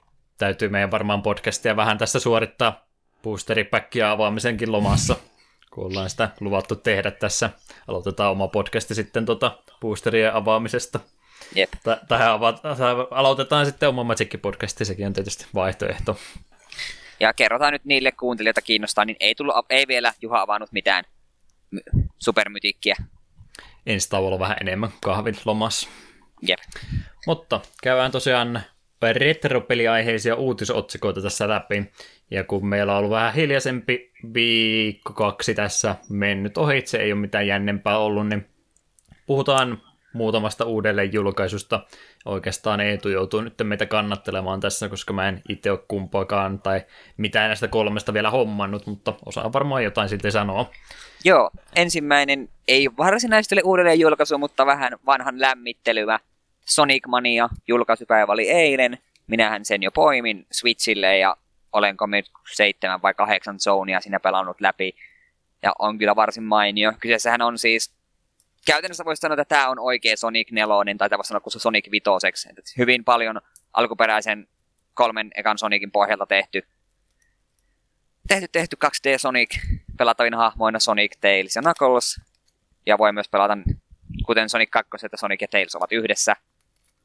Ja, ja kent, kenttiähän tässä on otettu sekä näistä kolmesta ensimmäisestä, ja minä on varmaan onko otettu Sonic CDstäkin, ja näitä on sitten vähän, osa on hyvin tutunoloisia kenttiä, sitten ne on myös uudelleen väritetty ja pistetty uusia gimmikkejä ja muutenkin uudelleen rakennettu ja on myös sillä seassa, niin itse voin kyllä lämpimästi suositella, jos yhtään vanhemmat Sonicit on mieleen, niin ehdottomasti on ostamisen arvoinen. Mä itse olin vähän varautunut sen takia, että Sonicilla on vähän sellainen surullinen historia, että sen uusimmat pelit on ollut parhaimmillaankin vaan ok. Sitten tämä Sonic Mania tuli, sitten tuli, luin pari arvostelua, ja kattelin muun muassa Jim Sterlingin videoarvostelun, ja kaikkialla kehuttiin, että 2D Sonic on vihdoinkin tehnyt paluun, ja se on juuri niin hyvä kuin sen pitääkin olla, ja olin siis, no hitto, kai se sitten oikeasti on hyvä, ja pidihän se sitten ostaa, ja olen ihan samaa mieltä. Melkein tuli nostalgia kyyneleet, kun pistin pelin käyntiin, ja ensimmäinen zone on Green Hill Zone, ja rupeaa soimaan Hmm. Mega Drive Sonic 1 musiikki, niin ah, ah, tuntui kyllä niin hyvältä. Nätti peliä kuulosti hyvältä. Kaikki mahdollinen. Se alkuanimaatio ainakin, mitä mä sitä kattelin nyt kolmeen kertaan, niin sekin on kyllä jo varmaan monta kappaletta peliä myynyt jo pelkästänsä. Jep, se vihdoinkin se, saatiin nyt se, mitä fanit on jo pitkään toivonut, että aito 2D Sonic, missä tuntuu se vauhti, mikä alkuperäissäkin oli, niin tässä se on. So, Sonic on tehnyt paluun, olen hyvin iloinen siitä. Mikäs sun historia Sonicien kanssa ylipäätänsä on?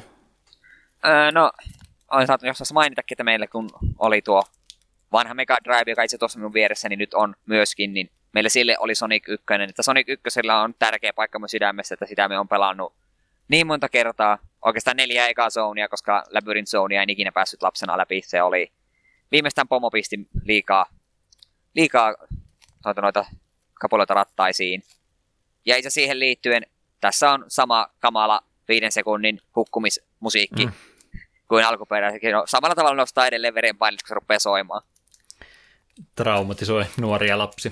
Kyllä. Kakkosen ja kolmosesta jälkikäteen pelasi emulaattorilla, niitäkin kovasti tykkäsin. Mutta ykkönen, ykkönen on se minulle se kaikkein tärkein. monelle muullekin varmasti. Itellä kans ehkä vähän enemmänkin jopa, että tosiaan kyllä niitä kaikkia kolme Mega Drive-versiota tuli pelattua. Ja sitten oli kans, kun mulla oli se Master Systemi sitten velipuolelta aina usein lainassa, niin mä pelasin niitä Master Systeminkin Sonicia, mistä moni ei hirveästi puhu, mutta nekin on oikeasti ihan hyviä pelejä. Ei ihan yhtä hyviä, mutta niin hyviä kuin käsipittäisellä laitteella vaan ikinä niistä pystyy tekemään. Ja sitten Sonic CDtä pelasi sitten vähän myöhemmin, ja se on varmaan se suosikki aina siitä eteenpäin ollut, mutta no noin 3D-versiot kyllä sitten mennyt ohi, että muistaa kyllä silloin, kun Dreamcastista puhuttiin ja se oli vielä pinnalla, niin kyllä se Adventure näytti ihan mielenkiintoiselta peliltä, mutta eipä kukaan Dreamcastia silloin hommannut, niin ei päässyt sitä ikinä pelaamaan. Mitä sitten jälkeenpäin kuuli, kun tuli Sonic 2006 ja muuta kivaa siinä välissä, niin ei ole sen jälkeen tuo mielenkiinto hirveän korkealla ollut, mutta tuo varmaan sitä palauttaa. Sillä en ihan mainiota pelejä hänen fanat Sonicit tuo, että kyllä mä aina Mariosta enemmän tykkäsin, mutta Sonicit kelpas myös kovastikin. Ja me, me, vaikka niitä Sonic ja Mario se verrataan, niin myös me kuitenkin väitän, että ne on melkein jopa kokonaan eri genrejä, koska Mariossa kuitenkin mennään vähän rauhallisemmilla tahilla ja siinä on... Öö, no niin, se on, ne on rauhallisempia. Vähän, vähän katsotaan mitä teet, kun Sonicissa on tärkeintä se vauhti. Se Mm. Näyt, nä, näyttää kivalta, mutta se ei kuitenkaan ole liian vauhdikas. Se kuitenkin koko ajan ole tilanteessa, tilanteessa niin kuin mukana. Sonicia tuli silloin haparoivin käsin piirrettyä vihkoa joskus, kun Sonic oli niin hieno hahmo, oli tätä aikainen Deviantant arttia onneksi, vai varmaan nyt nelivuotista kannata niin hirveästi arvostellakaan, mutta tuli yritettyä Sonicia aina piirtää, ja ää, kanalilta tuli silloin se Sonic TV-sarja, sehän on ihan mainio tietystikin, Chilidokeja ja muita. Oot sä sitä ikinä nähnyt? Me on nähnyt nostalgiakritiikan arvostelun kyseisestä sarjasta, ja ne ei ollut kovin lämpimät arvostelut. Joo. Ei, ei ollut oikeasti hyvä sarja, mutta muistan lämmöllä silti, että se oli semmoinen huumoripitoinen sarja. Sitten sitä oli se vähän vakavempikin versio. Va- vakavempi ja vakavempi, mitä nyt Sonicista voi sanoa, mutta vähän tarinavetoisempi versio oli myös Sonicista olemassa. En muista näytettiinkö sitä ikinä Suomessa minkään kautta. On siitä monta eri TV-sarjaa tullut, ja sehän kanssa kannattaa ehkä mainita, sehän oli nyt se artsikomikki tuosta Sonicista, se pitkäikäisin tuommoinen yhtäjaksoinen sarjakuvasarja, ymmärtääkseni ainakin ollut se Artsi komiksi, Sonicin, se oli nyt sitten kanssa päätöspisteisensä tullut. Se oli myös semmoinen, mä, niin mun mielestä se on sitä samaa sarjaa, sillä oli nimittäin ihan Suomen lehtihyllyllä oli niitä Sonic-sarjakuvia, mun mielestä se oli just sitä Artsi komiksin versiota, missä oli sitten tota ne ihan omatkin hahmot, joten nimiä nyt mä en muistakaan enää. Suomenkielisiä vastineita Princess Acorn oli se yksi, ja sitten siinä oli se joku ranskalainen hahmo Anton tai joku Antonette, ja jotain tämmöisiä hahmoja siinä oli sitten enemmänkin, mutta ne ei sitten ymmärtääkseni nyt noihin peleihin ikinä eksynyt. Jossain Mean Bean Machineissa taisi ehkä pari hahmo portrettia olla korkeinta, mutta muuten oli sitten oma juttunsa. Tykkäsin siitäkin sarjakuvasta. Menikin nyt Mä- se sarjakuvia on lukenut, mutta me joskus kyllä kanssa muistan pentuna hyllyssä nähneeni.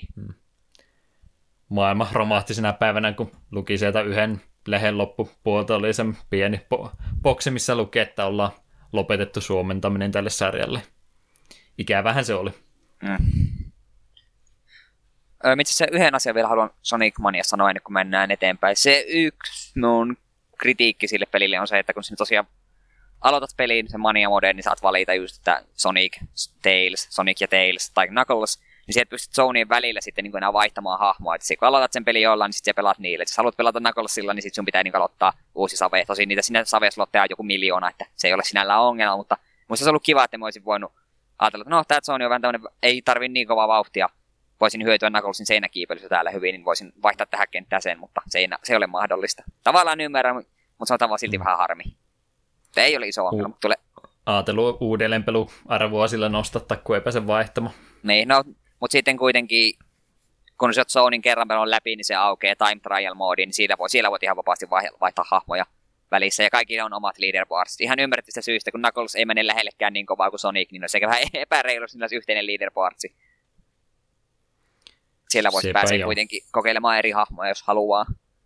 Itse tosiaan vielä hetken oota. Mä tosiaan mietin, että hommaanko mä vai ei, ja sitten päätin, että hommataan sen ja sitten tuli tieto, että PC-versio myöhästyy parilla viikolla, ja ei se, siis varmasti ihan mainiosti sitä pystyy pelaamaan Switchillä ja Pleikkarilla ja Xboxillakin, mutta yleensä tykkään PClle keskittää nuo ostokseni, niin odotellaan nyt sitten sitä versiota, että ei niin hätä vielä kummiskaan ollut.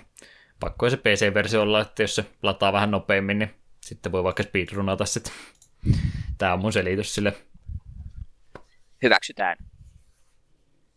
Joo, no sitten seura- hypätään seuraavaan, joka myöskin on tällä vähän retrompien pelien uudelleenherättelyä. Mega Man Legacy Collection 2 tuli viime viikolla, jos en ihan väärin muista. Sehän sisältää Mega Manit 7 ja aluksi me ajattelin, että kannattaako musta ostaa, kun pelkästään kasio, mitä ole aiemmin pelannut, mutta sitten me kuitenkin ostin, mitä 15 euroa se oli PSNssä, niin se ei musta ole kovin paha hinta neljään peliin. Ja kaikki neljä peliä kerkesin jo läpi pelaillakin, niin niistä nyt ei sinällä ole muuta sanottavaa kuin se, että kasin pelasin tosiaan ensimmäistä kertaa, ja kasista muutaman kentän voisi polttaa helvetin tulessa, että en halua pelata niitä enää ikinä uudelleen. Astromanin kentästä en tykännyt yhtään, se, se, oli, se oli pelkkää ärsyttävyyttä. Sokkelo.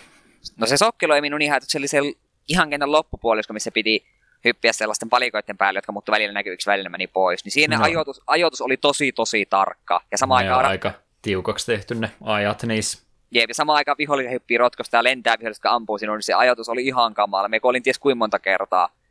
Ja sitten ensimmäinen Wily-kenttä. Miksi?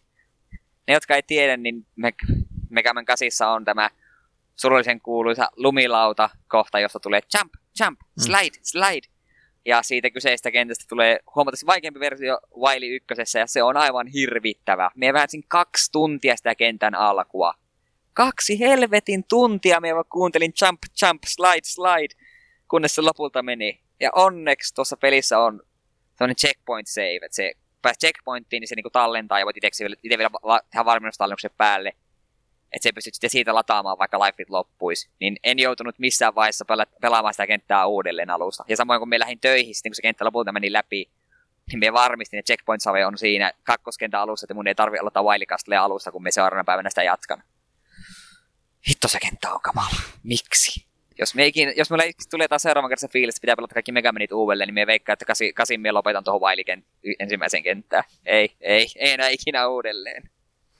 Voitko antaa mulle kaikista neljästä pelistä semmoisen tota, parin lauseen mittaisen arvostelu kautta tiivistelmä, mitä tykännyt ylipäätänsä? Seiska on ihan ok. Me en tykkää siitä, että ne bossit jää patterniin, kun niihin käyttää niiden heikkoutta. Erityisen ärsyttävää esimerkiksi Shademanissa ja Slashmanissa, jotka vaan hidastaa sitä taistelua tosi paljon. Kasi, si, siitä aika moni yleensä vaikenee. Se oli ihan kiva peli, jos ei noita paria kenttää lasketa. Ihan, minusta se on ihan varsin mainio Megaman. Ysi, todella loistava. Kymppi, todella loistava. Siinä oli aika, aika tiiviisti. Hmm. Niin ja itse asiassa kympissä tulee, nime, ky- kympissä tulee myös se Protoman ja Base niin pelattavina hahmoina. Minun mielestä se normikympissä ei tullut niitä, että se oli D, joku siinä oli joku DLC niille, Taisi olla jo. ainakin Baseille, mutta ne, ne tulee ihan vakioitussa mukaan, joka on hyvä. Mitään hirmu erikoista lisäsisältöähän noissa ei ole, paitsi no just se checkpoint save-systeemi, joka vähän helpottaa. Ja sitten siinä on just jotain näitä uu- kokonaan uusia challengeja on vissiin jokaiseen peliin. Sitten just jotain saa musi- musiikkia voi kuunnella tällaisia. Mutta ei ole mitään supermahtavaa, että jos esimerkiksi jossain muodossa löytyy nuo kaikki, niin en näe syytä ostaa tuota kokoelmaa. Itselläkin se oli vähän siinä ja siinä, kun 9 ja 10 mulla on Pleikka kolmoselle ostettuna joskus ja pelattuna, niin, ja 7 olin pelannut aiemmin, niin, mutta ajattelin kuitenkin, tulee ostetaan nyt kuitenkin. Mutta jostakin tekee mieli vähän verestää muistia, niin kyllä tosi on ihan ok paketti ostaa.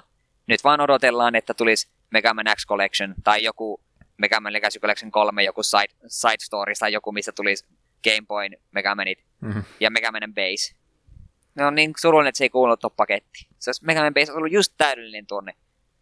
Ei. Harmi kyllä, kun ne tuolla palottelee, että se olisi ihan hyvä kokoelmassa, olisi just nuo 10 tossa ja 5 Game Boy-peliä ja sitten vielä Mega Man ja Base siihen vielä kaupan päälle, niin se olisi vähän fiksumpi kuin niitä tuolla lohkoa omiksi kokoelmiksinsa. Jep.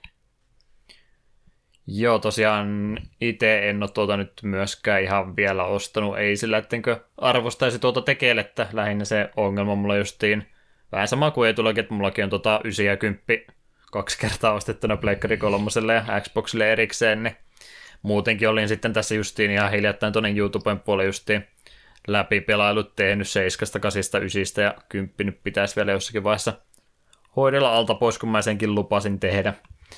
Niin nyt sillä en innosta taas, just niin kuin mä ihan tässä kuukauden sisään nuo kaikki neljä on pelannut parin kertaa nyt läpi, niin en nyt ihan vielä viittynyt tuosta kumminkaan maksaa. Ihan ok hinta kumminkin, ja tärkeintä tossa just jo, että ne on nyt sitten noilta edellisiltä konsolisukupolvilta taas tuotu seuraavalle eteenpäin, ja varsinkin sitten se PC-versio on nyt sitten toivottavasti aina ja ikuisesti ostettavissa, niin on sitten nämäkin mainiot pelit julkaistu uudestaan itse nyt sellainen tiivistetyksi, niin mä seiskaa periaatteen vuoksi aina vihaasin jostain kumman syystä, kun mä Paraiteesta tykännyt tai jotain, niin se on semmoinen peli, mistä mä oon niin aina enemmän ja enemmän tykkään, mitä useammin siihen tulee palattu, että se on ihan mainio peli. Kasi, siinä ei periaatteessa mitään vikaa ole, mutta se on vähän yltiö, karkkigrafiikkainen ja muut, että siitä tulee, tulee semmoinen ähkyolo vähän niin kuin söisi kokonaisen karkkipussin yhdellä kerralla, että se on pikkasen liikaa mulla, mutta kumminkin pelimekanikat ja muut on ihan kunnossa. Ysi on ehkä, jos nyt haluaa riidellä muiden ihmisten kanssa, niin varmaan paras alkuperäisen Megaman-sarjan peli. Oh, pyöritän päätä näin, oottele tuleeko ovista ikkunoista porukkaa sisällä. Ei tullut. En, en väitä vastaan, se on todella hyvä peli. Ysi on mainio peli ja kymppi on melkein yhtä hyvä peli, mutta ysi, ysi oli parempi. Kympin jälkeen oli sellainen, että oli, tuli jo nähtyä ysissä tämä kaikki, niin ei välttämättä olisi tarvinnut, tarvinnut tehdä samanlaista tuommoista, mutta hyvähän niitä on enempi ollut. Jep. Ei niitä nyt ainakaan enempääkään tässä varmaan lähiaikoina kumminkaan tulossa. Mm. Mun pitäisi pitää- sitä kympistä kyllä tosiaan Protomanilla ja Pacelläkin joskus pelata, että mä oon vaan se Megamanilla vetänyt normilla ja hardilla kertalleen. Seitsemän piti kympistä vielä sanoa, että se on kuitenkin huomattavasti helpompi, helpompi kuin ysi. Se tuntui melkein naurettavan helpolta ysin jälkeen, kun ysi on nimittäin paikoitellen melkoisen tukala. Mä väittäisin, että kymppi on vaikeampi, mutta se johtuu varmaan sitä, että mä oon ysin pelannut niin monta kertaa useammin kuin kympin läpi. Ah, minusta just se ysi taas, ysissä minusta tuntui, että siinä kun lähti Wildcastille, niin mulla oli juuri ja juuri sen verran e-tankkia saanut ostettu, että me pääsin koko roskan läpi, mutta kympissä niitä jäi ihan helposti yli. Plus sitten kympin viimeinen tuo Wily-kapsuli on naurettavaa helppo. Sen hyökkäys tosi helppo väistää. Mainiota pelejä kaikki neljä kumminkin, niin siinä mielessä nyt voidaan todeta, että ihan kiva, että tuommoinenkin kokoelma tuli. Vaikka olisi saanut olla nuo jo siinä ekassa kokoelmassa. Jep. Olisi voinut antaa vähän anteeksi, jos Mega Man ja Base olisi kuulunut tuossa settiin, mutta ei. Kolmas kokoelma sitten. Jep. Mega Man ja Base ja sitten se kartingin peli siihen samaan ja Mega Man Soccer. Mega Man Soccer sinne joo, sitten joku lauta, lautapelistä voisi tehdä digitaalisen version ja pistetään kaikki jämät sinne viimeisen kokoelmaan sitten. Jos muuten jossain välissä tulisi Mega Man Battle Network Collection, ostasin heti. Me on niitä harvemmin, jotka tykkää niistä peleistä. Eikö mukaan ole? Zero-peleistä on, mutta Zero-peleistä on, mutta on. minun mielestä noista niistä ö, networkeista ei ole. Kun nekin vielä menee, että niistä suuri osa on sellaista, että ne on jaettu niinku kahtia, että löytyy niinku vähän Pokemon tyyliä, kaksi eri versiota. Ainakin nelonen, vitonen ja kutonen on silleen. No trendi nyt ainakin on tommonen, että tulee vanhoja pelejä uudestaan tuossa noin. Ehkä joskus mahdollista sekin. Ehkä. Sitten me pääsen lisää puolustaa sitä kyseistä pelisarjaa. Siinä ei ole mitään vikaa. Si- Muu suurimmalla osalla ihmisillä tuntuu olevan vaan se, että no ei, tämä on Mega Man. No ottakaa se Mega Manin nimi siitä pois ja pelatkaa sitä sellaisenaan, niin se on varsin mainio, va- varsin mainio pelisarja. Itse mä toivoisin, että tuonne PClle nyt kääntäisi noin Legendsit ja Miss Adventures of Tron Bonne vielä jossakin vaiheessa. Mulla on aina niiden kanssa ollut jotain emulaatio-ongelmia, kun yrittänyt. Toivoisin niitä seuraavaksi. Ja no Legends olisi ehkä ihan kiva joskus pelata, kun moni siitä puhuu, mutta ei ole ikinä tullut kokeiltua. Oispa joku podcasti, missä tämmöisiä pelejä voisi käydä läpi. Niin, ehkä sen voisi joskus laittaa listalle. Mutta hy- hypätäänkö me sitten viimeiseen tällaiseen Joo. uudelleen lämmittelyyn. Eli viimeisimpänä, enpä nyt muista milloin tämä on julkaistu. Toissa Starcraft, päivän. ah, sekin on niin tuore. Starcraft Remastered tuli vihdoinkin ulos. En sitä itse ole vielä hankkinut, en, en koe, että mulla, mulla nyt on kiire sitä hankkia, kun löytyy tuo perusversiokin ja sitä pelailen ihan mielellään, mutta hyvä, että se tuli nyt ulos. Mulla ei oikeastaan mitään muuta tuossa sanottavaa, kun ei ole tullut pelattu. Niin, kymppijaksossa me käytiin alkuperäinen StarCraft läpi nimenomaan, kun puhuttiin tästä, että on tuo remasteroitu versio tulossa ja alkuperäisen sai sitten ilmaiseksi. En mä sitä itsekään nyt millään kiireellä aio ostaa, kun mulla vähän jäi se Protoss-kampanja silloin muutenkin pelaamatta kes... tai vaiheeseen nyt ylipäätänsä jäi ja multiplayer, mä en tiedä pystynkö mä se edellisen murskutappion jälkeen ikinä enää pelaamaan, niin mutta se oli kumminkin, niillä oli sitten toi Day9, ihan se peti tuommoisen julkaisustriimi omalla kanavallansa. Day9 ihan justi pinnalle nousi silloin justiin StarCraftia pelaamalla ja nykyään sitten kaikkia muuta jo tekee, mutta ihan kiva, että saivat, saivat häneen sitten juontamaan tuo release-streamin Twitchin kautta. Sekin nyt vihdoin viimein julkaistu on. Mennäänkö me sitten varsinaisiin uutisiin? Joo, pari kirjoitettua juttuakin tässä sentään löytyi. Joo, ensimmäisenä tällainen, että Jeff Minter on työstämässä uutta Tempest-peliä yhdessä Atarin kanssa. Tempest 4000 olisi tarkoitus esitellä tulevassa Gamescom-tapahtumassa, ja peli on tarkoitus julkaista nykyiselle konsolisukupolvelle sekä PClle vuodenvaihteen tietämillä. Ja uudesta Tempestistä löytyy kolme pelitilaa, Standard, Pure ja Endurance. Peli tarjoaa 4K-resoluution toimintaa sadalla kentällä höystettyneen ja pelin musiikkiraita on eh- ehtaat 90-luvun teknomusiikkia. Oletko hirveästi alku Tempestejä pelannut? En, mutta mä kuulen niistä pelkkää hyvää, vaan että ei tämä toi Jeff Minteri oikeastaan mitään muuta tehdä, että se Claim to Fame oli tuo Tempestia aikanaan ja sitten se on tehnyt Tempestia uudestaan ja uudestaan. Se on ihan mielenkiintoinen peli sinänsä, että se on sille siinä mielessä pysynyt pinnalla aina, että muutama versio siitä arcade-ajoista sitten kumminkin tullut tuossa noin, mutta mennyt muuten ohi. Joo, itsekään niin, kyllä niin kuin nimen tunnistaa ja tiedän minkälainen peli, mutta en ole ikinä saanut pelata. Se on tullut aikaiseksi pelattua. Et siinä mielessä tämä on vähän erikoinen uutinen, että tästähän nyt ei ole montaa vuotta aikaa, kun Jeff Minterillä ja Atarilla oli sitä riitaa siitä edellisestä osasta. Se oli muistaakseni TXK-nimellä, oli toi Vita-versio tuosta Tempestistä, vaikka siinä nyt ei toki Tempestiä lukenut nimessä, mutta TXK oli nimi kumminkin ja se pelasti tismalleen samalla tavalla kuin Tempesti, niin ymmärrettävää, minkä takia sitä sitten riitaa tuli, että oli aika aika paljon ärpäitä ymmärtääkseni puoli ja toisi lentänyt oli sitten ottanut sen pelin kokonaan myynnistä pois. Niin ihan jännä sinänsä, että siitäkään nyt ei kahta vuotta, kolme vuotta enempää voi olla aikaa, niin nyt on sitten jo ollaan sitten riidattu sovittu ja ollaan tekemässä kokonaan uutta peliä, että kiva kumminkin, että tulevat toimiin toistensa kanssa. Voisi olla ihan mielenkiintoinen kokeilla tuota uutta versiota sitten, kun ne kaikki edelliset mennyt ohitte. Ehkä sitäkin voisin joskus testailla. Onhan noista konsolikäännöksiä sitten kumminkin tullut vanhemmista varmasti ihan monelle alustalle. Joo, en varmaan kyllä muista Jeff Minteristä noin ylipäätänsä muuta, että voisin tässä nopsaan googletella, mitä Jeff Minteri on sitten tehnyt. Englantilainen independent designer programmer. Öö, katsotaas. Centipedia on ollut tekemässä 3D-läpyrinttiä. Mm-hmm. Täällä kyllä mitään muuta semmoista isompaa voisimme toki koko listan sulle luetella, mutta et varmaan ensimmäistäkään tunnistaa. Sitten se on varmaan just tuo Tempest ollut semmoinen ainoa peli, mikä sellainen vähän paremmin on menestynyt ja muut on sitten muuta tämmöistä pienempää projektia ollut. En ainakaan itse tällä nopsaan vilkasteen tunnista. Polybius on joku uusi pleikkaripeli viime vuodelta. Eipä kyllä nimi sano yhtään mitään.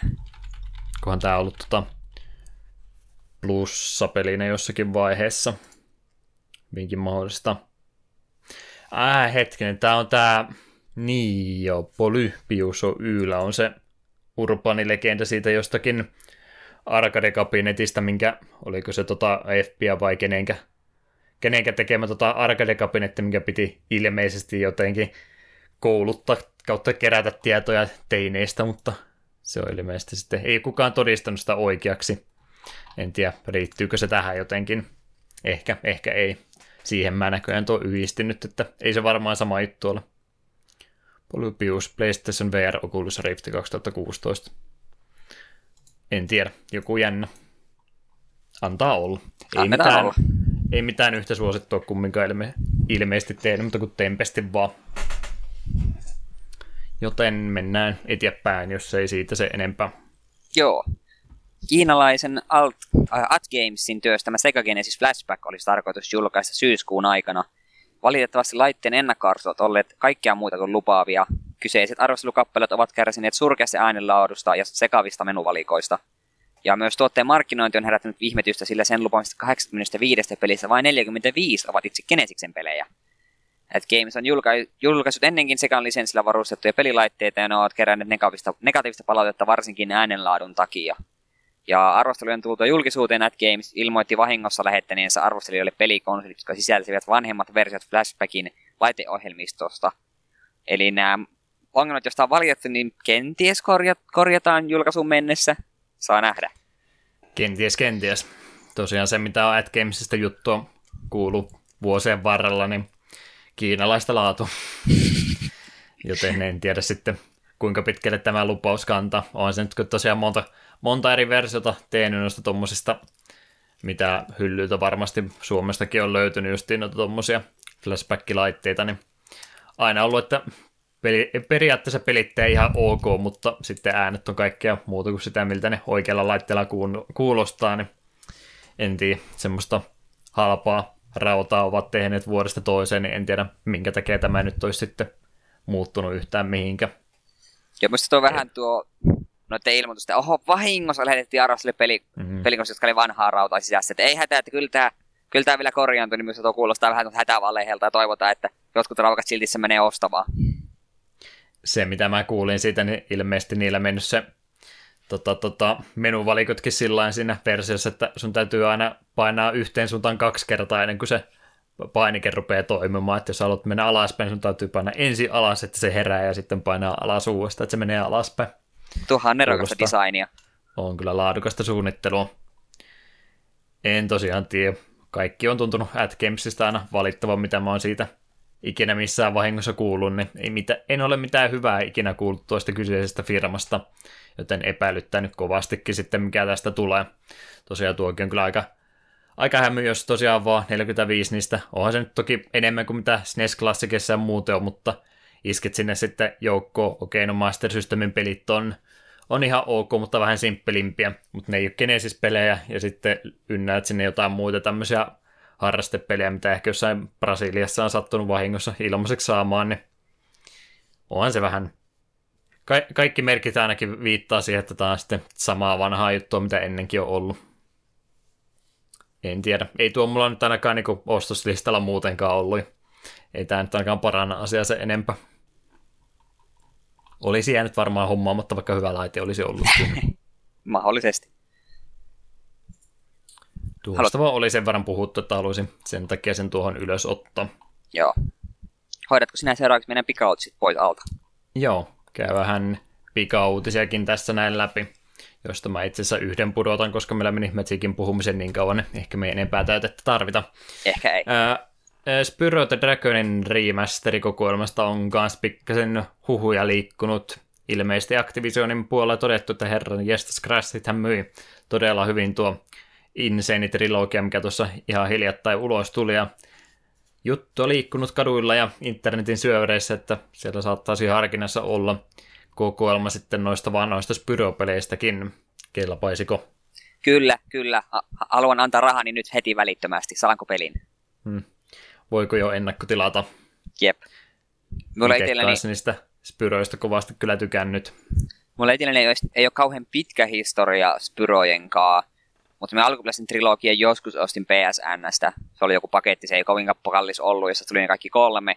Sitten me aika lyhyellä aikavälillä pela, mätkin ne kaikki kolme putkeen ja tykästyin välittömästi niihin. Että jos sitä tulee remasterin, ostan ihan ehdottomasti. Mielellään pelaan uusiksi. Ääninäyttelyyn, niin se pikkasen enemmän on, että siinä mielessä joutuu enemmän tekemään töitä senkin suhteen, mutta tokkopa se nyt ongelma on.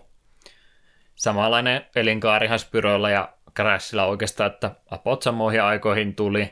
Ensimmäiset osat, kolme eka oli timanttisia, nelosen kohdalla tapahtui jotain omituista ja sitten meni vaan alemmaksi ja alemmaksi sen jälkeen, kunnes ruvettiin oikeuksia pallottamaan sinne tänne, jotain yhteistä näillä kahdella kummiskin. Toivotaan, että se jatkuu myös hyvässä remaster-kokoelmassa. Mielelläni kyllä hommaisin, kelpaisisi. Hyviä noin on ollut silti vielä, vaikka emulaattorilla jälkeenpäin pelannut, mutta ei se pois ole, vaikka niistä remastereita tehtäisiinkin. Pääseepähän nuoremmatkin sitten kokeilemaan. Katsotaan sitten, vaikka tuleeko, rupeako tulemaan uutisia, että miten Spyro on uusi Dark Souls. Mä tota, silmät pyöristy päässä, kun mä rupesin miettimään, että herran jumala, missä on mun Crash Team Racing remasteri. Maksaisin sen monta sata euroa semmosesta. Oh, paket, On- online-pelit, turnaukset, rahaturnaukset, e-sports, Crash Team Racing. Sitten sama syssyy vielä Crash Bash. Oh, Sekin vielä. oh. Kelpais. Odotellaan seuraillaan tilannetta. Kyllä ainakin lupaava merkki oli tuo Crashin myyntiluvut ja mitä on sitten katsellut tuota YouTubeen, kun aina kirjautuu, se aina tyrkyttää sitten niitä su- vähän suositumpia YouTubettajia, niin nekin on aika paljon pelannut tuota uutta Crashia, että kyllä tuo nyt siinä missä pinnalla ainakin, että nyt voisi olla hyvä hetki tuommoinen tehdäkin, tai vaikka kokonaan uusi Crash kautta Spyro-pelikin tehdä. Joo, sitähän oli mitä sanonutkin nuo Crashin kehittäjät, että ne on avoimia ajatuksille tehdä kokonaan uusi Crash. Lupaava merkki varmastikin tämä kokoelma ollut sitten, että hyvinkin mahdollista. Sitten toinen uutinen, minkä Eetu halusi tuohon vielä viime hetkellä lisätä, oli noita joukkorahoituksen kautta rahoitettavia lautapelejä pikkasen peliaiheisia tässä pinnalla. Eli Civilizationista pitäisi joku uusi lautapeliversio tulla. Siitä on aikaisemminkin 2010, kun on tullut edellinen versio, ja nyt on sitten uutta. Plus sitten Resident Evil 2 pitäisi lautapeli tehdä. Mitenkään tuo Resident Evil mahtaa lautapelin muodossa toimia. Kyllä se varmaan, jos Dark Soulsikin vääntyy lautapeliksi, niin minkä takia Resident Evil ei se? Semmoinen monopoli tankkikontrolleilla. Se on lautapeli versio Resident Evilistä. Heitä, heitä, noppaa, että, heitä noppaa, että käännyt oikeaan suuntaan. Ja Civilization on tosiaan sitten 40 tunnin lautapeli. Pitää se koko viikonloppu varat, saa pelattu. Mielenkiintoisia projekteja, ostaisitko kumpaakaan? Kun ne on vähän semmoista, no, me on iloinen, että tuommoisia tulee, mutta sitten kun me tiedostan sen, että aika harvoin tulisi tilanteita, missä noita pääsisi niinku pelaamaan.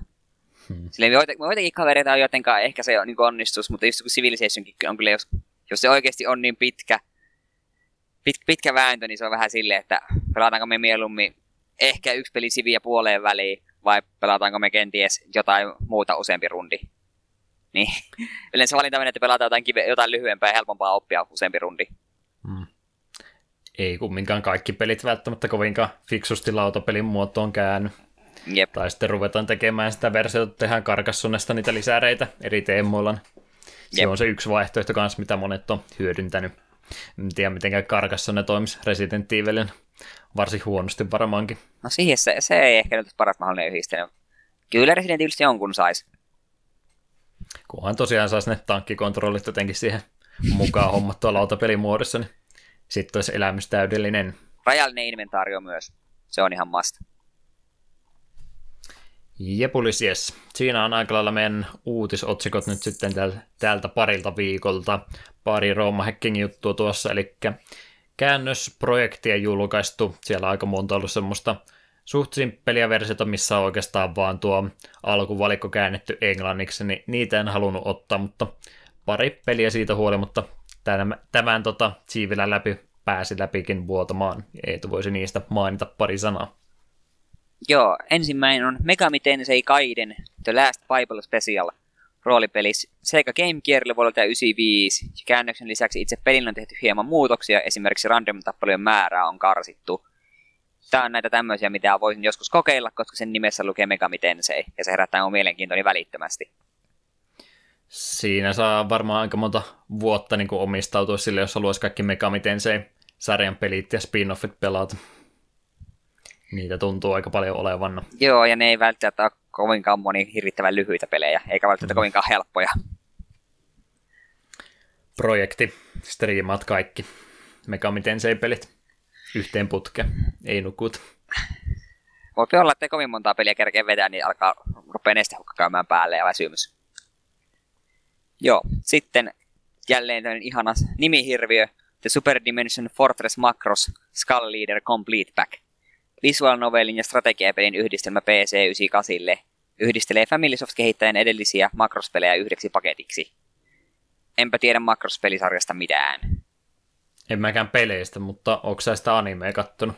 Eh. Makrossista aika monta sarjaa ollut vuosien varrella. Eh, en oo. lievästi kiinnostaisi. Mä, mulla on tota, nyt jos ruvetaan Guilty Pleasureista puhumaan, niin tuossa 2011, kohan tuli Macross Frontier-sarja, mikä oli jollakin tavalla niin absurdi, että sitä ei voinut olla muuta kuin tykkäämättä, vaan että semmoista perustota avaruus sotimista siinä, mutta sitten siinä oli jostain kumma syystä yhdistelty popmusiikkia jotenkin, että siinä tosiaan uhkana oli tämmöinen tota, tota, alienirotu, mitkä sitten yhtä poplaulajaa jostain kumman syystä haluaisi niitä alieneita vastaan sitten taisteltiin popmusiikin ja avaruusalusten kanssa. Mainio yhdistelmä, suosittelen katsomaan Tuo monta tos, kertaa. sehän voi vaikka toimia. Oli tosi hyviä kappaleita. Mä myönnettäkö, että mä välillä käyn paria tunnaria ja sun muuta tutumpaa kappaletta sitä kuuntelen uudestaankin.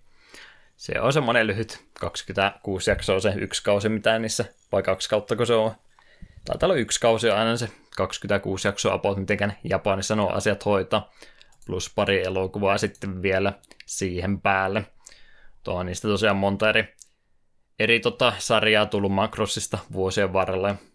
Ymmärtääkseni onkohan tullut jopa uudempikin se Frontierin jälkeen. Ehkäpä aika tuntematon itsellekin, mutta Frontieri tuli katsottua yhdessä kohtaa. Pelasin muistaakseni sitä Star Wars MMOta. Mikä se nimi nyt taas oli, Old Republic vai? Joo. Mulla Old menee- Republic taisi Joo. Old Re- mulla meni Knights of the Old Republicin kanssa sekaisin, yritän varoa, ettei kukaan suutu. Muistan sitä pelanneeni samaan aikaan, kun kattelin Macross Frontieria sitten kahdeksan tunnin MMO-putken jälkeen. Villejä vuosia. Meillä varmaan rupeaa juttu olemaan sitten tässä. Joo. Ei se haittaa, kyllähän siinäkin on kovasti juttua on tullut. Eli seuraavaksi olisi aika pitää pieni kaavitauko ennen kuin siirrytään tuohon meidän tämän päivän pelin pariin. Ennen sitä kuunnellaan tästä Flat Out-pelistä kappale Killer Barbies, tai siis esittäjä on tosiaan Killer Barbies ja Down the Street on kappaleen nimi. Palataan ihan pian.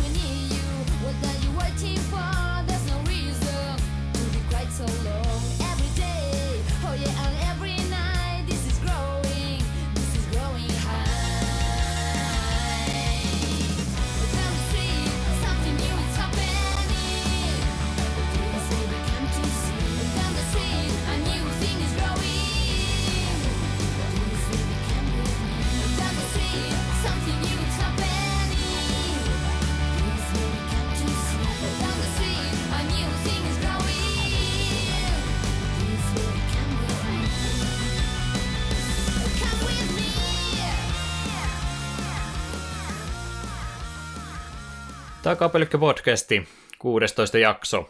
Meillä olisi tällä kertaa käsittelyn aiheena suomalaisten tekijä, eli Flat Out 1 pelisarjan ensimmäinen osa. Ja tämähän oli nyt minun valintani ollut. Ja selityksenä sille, minkä takia mä halusin tämän pelin, siinä se oikeastaan jo vähän tulikin. Meillä on suomalaisten tekemiä pelejä tässä podcastissa vielä aikaisemmin käyty läpi, niin ajattelin sen korjata.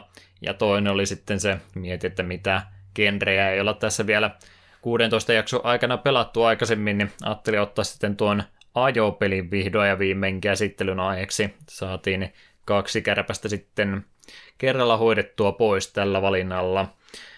Tota, niin, ajopelit. Mulla on ajopeleistä paljonkin historiaa, mutta Eetu ei välttämättä ihan yhtä paljon näistä tykkää. Joo, en hirvittävästi autopelejä ole pelannut. Ne autopelit, mitä pelaan, niin on rajoittunut silleen aika pitkälti Burnouttiin ja Crash Team Racing ja Mario Karttiin. Hmm. Että Burnout Vähän. on lähimpänä sitä realisista autoa, ja sekin on Niin. aika kaukana siitä. Sekin aika kaukana, mutta kumminkin. No eipä tämä ikään niin realistinen kummiskaan ollut. En tiedä mikä sun ennakko-odotus oli, että olitko hirveän kauhuissa jo etukäteen, että nytkö on ihan pakko pelata tämmöistä peliä, mitä ei halua.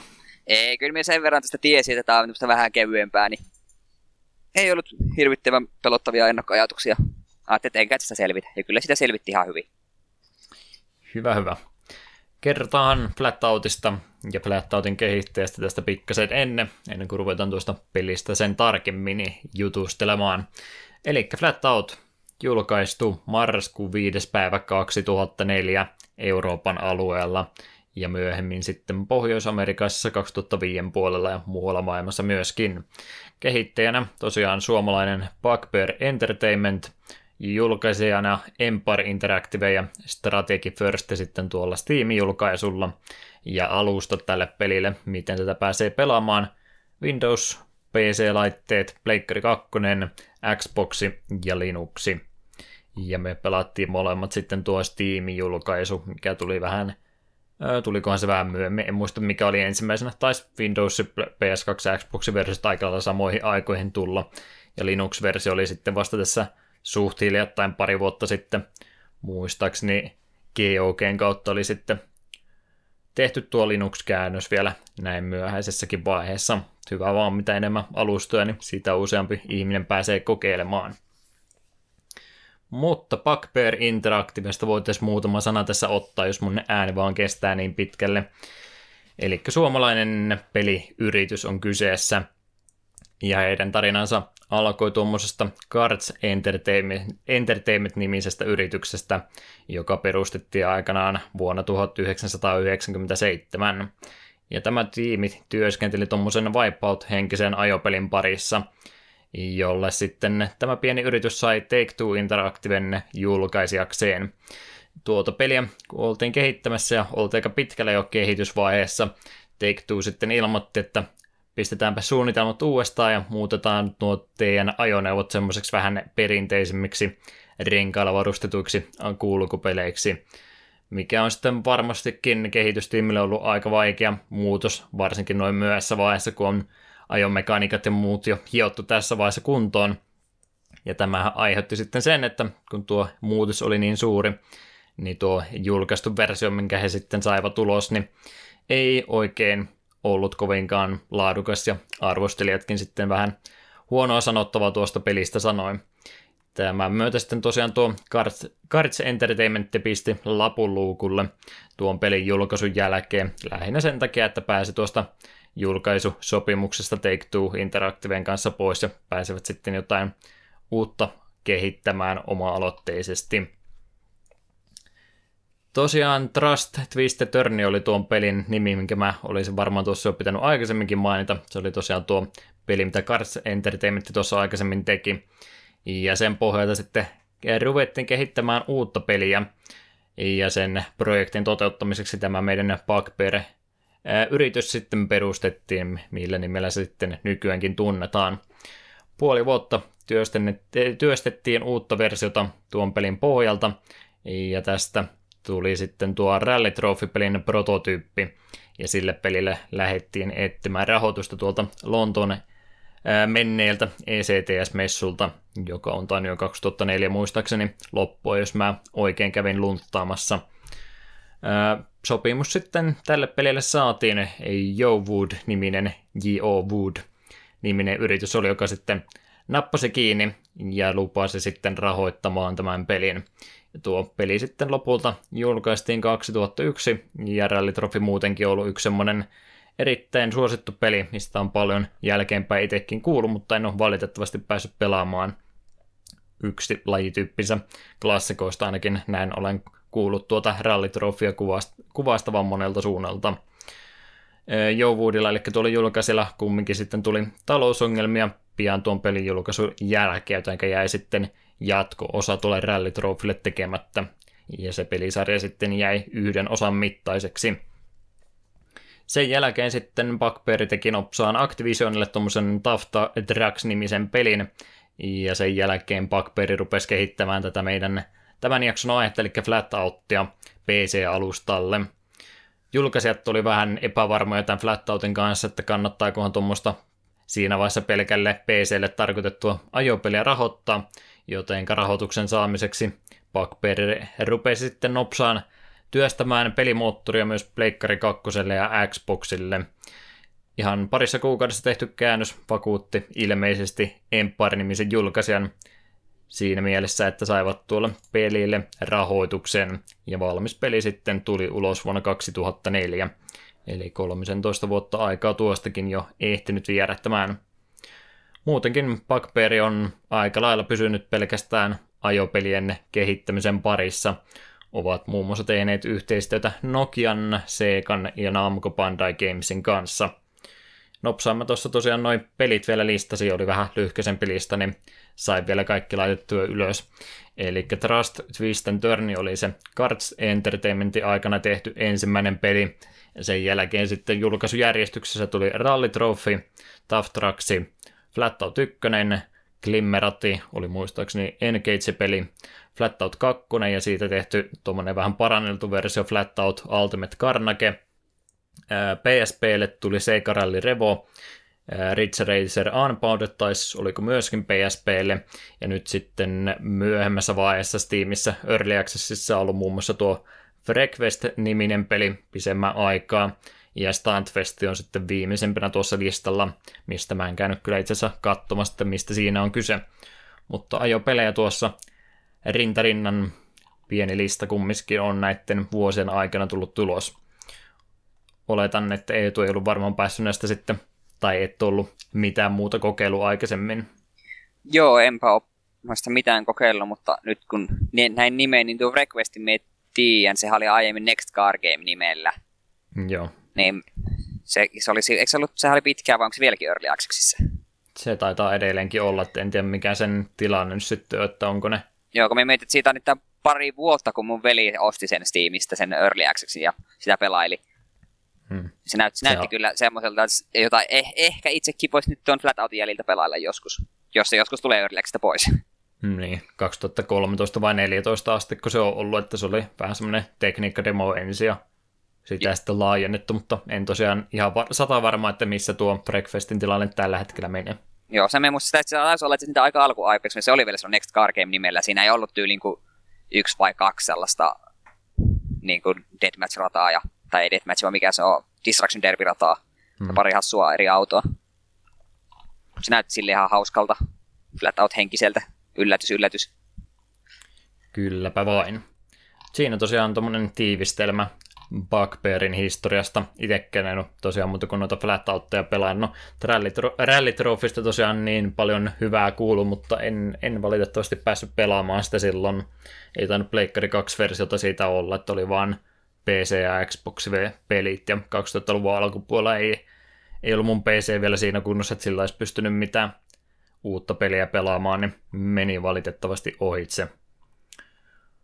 Mutta hyvää muuten noin ylipäätänsä olen Bugbearin ajopeleistä kyllä kuullut. Mutta ei me noista kaikista puhuta, vaan keskitytään ainoastaan tuohon Flatout-sarjan ensimmäisen osaan ja annetaan siitä nyt sitten jonkinlainen yleiskuvaus. Eli tommonen arcade-henkinen rämmistely-rymistely ajopeli tuossa noin on.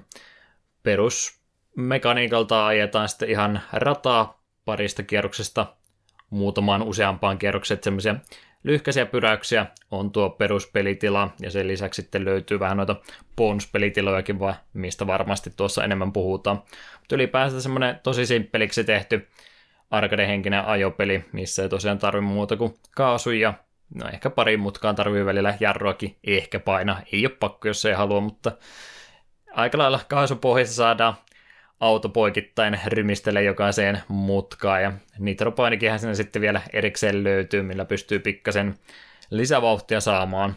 Ja yksi semmoista muista myyntipuheista, mikä tuolla pelillä oli, niin tuo fysiikkamoottori oli semmoinen, että aika paljon ylimääräistä rojuakin sinne tien varrelle sitten kierrosten aikana kertyy. Niin, sä et noita simulaattoripelejä ollut se enempää pelannut, mutta mitenkäs tämä nyt tämmöiselle Mario Kart-kuskille maistui? Kyllähän tämä oli ihan kiva, ei tarvinnut hirveästi päätä vaivata realistisella ajotuntumalla sen, kun vaan pisti menemään. Ja se tuossa mulla aiemmin sanoitkin, että saa, saa kylki edeltä mennä seinään ja ei tunnu missään. Matka jatkuu ihan normaalisti. Kunhan ei ole, saattaa kyllä auto pyörähtää ympäri, mutta se kuuluu tekemiseen. kyllä. Mutta oikein, oikein, oikein viihdy, viihdyttävää kaahailua. Te ei tosiaan niin hirveän syvällinen ollut, että pystyy helposti hyppäämään pelin mukaan ja ei tarvi nyt niin hirveästi stressata niistä ajolinjoista, että kunhan nyt jotenkuten fiksulla tilanne nopeudella siihen mutkaan tulee, niin kyllä niistä aina selviääkin.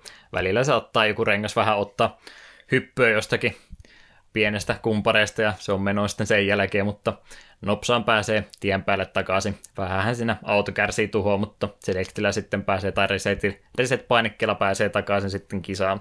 Ei sen isompa, isommasta ongelmasta siinä kysy ole. Jep. Tarkkaan kyllä kannattaa katsoa, että mistä alta auto mahtuu. Pari kohtaa, että tuosta varmaan auto mahtuu, hmm. mutta sitten se ottaa katosta vähän kiinni ja siinä käy vähän huonosti. Sitten käy huonosti ja maantieden kuningas lentää sieltä sitten tuulilasin läpi. Kyllä. Se on kaunis näkyy, kun hahmo lentää sitä. Sitä vaan hirveästi haluaisi jäädä kattelemaan, kun näkee, että muut autot painelee siitä täysillä ohi.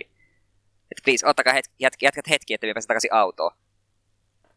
Se oli tosiaan jonkin verran flattautteja tuli silloin julkaisu yhteydessä kyllä pelattu, että ei ihan täysin tuntematon peli mulle ole, mutta no melkein muistaa sitten, mitä ollaan yli kattellut, kun muut pelannut, niin justin tuotte lentää autosta ulos, plus sitten kyseistä elementtiä hyödynnettiin niissä Pons-pelitiloissa varsin hyvin kyllä myöskin. Että tuo justiin sen aikakauden pelejä, kun rupesi tarpeeksi paljon tehoja laitteesta löytymättä, pystyi noiden fysiikkojen kanssa pikkasen leikkimään, niin pystyi sillä sitten tuommoisiakin kikkoja tekemään. Monet muut pelit hyödynsi samaa teknologiaa myöskin. Mut muuten pelitilathan tuossa noin aika simppelisti tehty, että on se kausitila, quick race, mikä onkaan nopsa, yksittäinen kisa ja time trial, että ei mitään sen jännempää tuossa perus, perussysteemissä ole. Kausimoodi toimii sillä, että annetaan se pieni könttäsumma rahaa sulle, ostat sillä sen ekan auto itsellesi, ja sitä mukaan sitten mitä kisoista rahaa voitat lisää, niin voit sitten viritellä sitä autoa, autoa lisää tai ostaa kokonaan uuden. Eikä senkään tota, tuningin kanssa mitään se jännempää strategiaa, että itse ainakin järjestää vaan ostin sieltä tavaraa sitä mukaan, kun raha vaan riitti, että ei tarvinnut ruveta hienosäätöä tekemään kisojen välillä, vaan tuhlas vaan rahat äkkiä alta pois ja sitten vaan suoraan seuraavaan kisaan siitä. Jep. Mikä mielestäni on ihan oikea ratkaisu, että ei tarvitse ruveta siellä jousituksen korkeutta säätelemään ja muuta kisojen välillä. Pääsee nopsaan taas seuraaviin kisoihin siinä. Se on ehkä yksi, miksi minun vähän realismiset autopelit pelottaa, kun yksi lukioaikainen kaveri pelasi paljon just näitä Xboxin Forza Motorsportteja, niin siinä kun oli joskus vierestä kahtomassa se siellä, kun kisojen välissä menee ja vähän säätelee auton juttua ja kattelee numeroita ja tekee testejä, niin me, vaan hengitä ratkaisin, mitä täällä tapahtuu, minä en ymmärrä mitään. se just tuommoiset pelit vaatisi niin paljon sitä perehtymistä, että huomaisi niitä pieniä eroja, mitä siinä pystyy sitten tekemään. Itse en myöskään siihen asti koskaan päässyt. Että vaikka tykkäsi tuommoisten vähän ää, simulaatiohenkisempien pelien tai autopelien ohjastamisesta ja tämmöisestä, niin en mäkään sitten ikinä sitä virityspuolta se enempää tykännyt, että otti aina se, mitä se peli suositteli, niin sillä mentiin ja se riitti mulle ihan hyvin. Sen puitteissa opetteli ajamaan. Sitten mä niissäkään se enempää itse tosiaan huomaa sitten mitään eroja, vaikka se rupesi jotain hienosäätöä tekemään. Onneksi tässä ei semmoista tarvinnut murehtia. Eikö ne vaan käytännössä niin sitä käynyt ne upgradeit, ettei siellä ollut mitään ei tarvinnut edes valitakaan minkään väliltä, että osti vaan paremman u- vanhan tilalla. Jep, ja oli vielä lukittu sille, että jos halusit seuraavan tiedin, niin piti ostaa se aiempi. Niin hyvin simppelisti. Osta mitä on tarjolla. Mm. Ja huomaa ero. Kyllä siinä itse ainakin huoma- huomasi sitä, kun ensin kasas rahaa muutaman tonnin ja sitten kaiken pisti autoon kiinni, niin sitten meni samoihin ratoihin, mihin äsken, niin huomasi, että kyllä siinä eroa oli. Vasta jäi vähän herkemmin sinne taakse. Jäi kyllä kieltämättä joo. Sitten huomasi myöskin, että piti ruveta jarruttelemaan pikkasen aikaisemmin. Eka kertaa, kun pisti kaikki rahat varaa tai uusiin osiin kiinni, niin sitten tuli aika lailla ekasta mutkasta vedettyä sitten pitkäksi samaan tien. Joo, se oli vähän. Resettiä samaan tien, että oho, tämä meni yllättävän kovaa tämä auto nyt. Mutta joo, sitä tota, tota, uramodia mä itsekin sen justiin pelasin, että siinä on se pronssi, hopea ja kultataso on sitten ne kaudet erikseen, mitä voi yksi, yksi kisa kerrallaan vetästä ja pitää kolmen parhaan joukkoon sijoittua, jos eteenpäin haluaa ja sen verran kovasti mä tästä pelistä tykkäsin, että mä kaikki ne kulta, mitä olet niistä jokaisesta sitten hommasin. Siitä bonuspuolta en sitten ihan niin tarkkaan kumminkaan kolunnut. Tykkäsin tuosta perusajamisesta siinä enemmänkin. Niin, ennen kuin menen niihin bonustiloihin, niin ne ihan perusradat nyt varmaan kannattaa myöskin mainita vähän kuvasta, että mikä on homman nimi. Oikeastaan kolme eri tota, alustaa siinä on, millä ajetaan, että on niitä katuratoja, sitten on sorateitä ja lopuksi sitten kolmantena on ne lumiset ja jäiset tiet. Ollaanko me samaa mieltä, että ne soratiet oli ne parhaat radat? Joo, ne oli kivoimpia. Niissä saa suomalaisittain tosiaan vetää kylki edellä mutkaa ihan rohkeasti. Sitten on tosiaan niitä katukisoja, mitä on, niin niissä ei tarvitse oikeastaan jarrua ollenkaan, että vaan tattia vääntää toisen suuntaan mahdollisimman paljon, niin se kyllä aika epäreaalisesti kääntyy, mutta kivahan se on to- toki uumutkiakin ajaa sillä kaasupohjassa. Vähän ehkä käsijarru, että saa vähän sitä nokkaa käännettyä oikeaan suuntaan, niin se riitti kovinkin hyvin. Sitten oli tosiaan ne lumiset ja jäiset tiet, niin kuten voi päätellä varmasti, niin niissä on sitten tuo kitkapuoli sen verran hankala, että niissä joutuu vähän aika varovaisesti ajelemaan, tai muuten se auto on siellä lumipenkan puolella. Kyllä nekin ajeli, mutta ne vähiten suosi- suosikkiradat oli ehdottomasti ne lumiset radat siinä. Itse en pelannut niin pitkälle tuossa lumirat, että me oli Aha. bro- bronssisarjan suoneen loppupuolelle.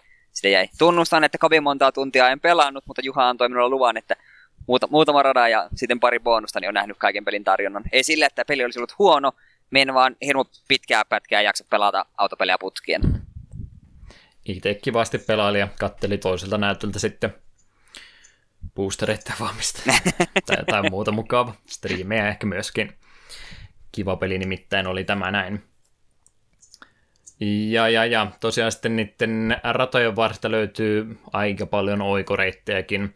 Ei ole sen enempää rajoitettu. Jotain tiettyjä kiintopisteitä siinä tietysti, että sä et voi ihan keskeltä rataa lähteä sinne tota, mettän puolelle oikomaan puolta kierrosta, että aika lailla täytyy pysyä ainakin siinä suositellun reitin varrella, mutta muutenhan siellä sitten tosiaan oikoreittejäkin löytyy, muun muassa semmoinen yleinen esimerkki, että jos siellä näkyy lado-ovia, niin siitä todennäköisesti kannattaa ajaa läpi, että se on aina oikoreitti. Tuohon itse asiassa oikoreittihän noihin liittyen, niin se oli itse asiassa just eilen tuossa pelailin viimeisiä hetkiä tuossa, niin yhdessä radassa meillä vähän lähin turhan leveästi ohittaa mehän kautta, niin se peli tuli just se nuoli, että hei, sä oot, offro, sä oot pois radalta, paina R niin resettaa takaisin.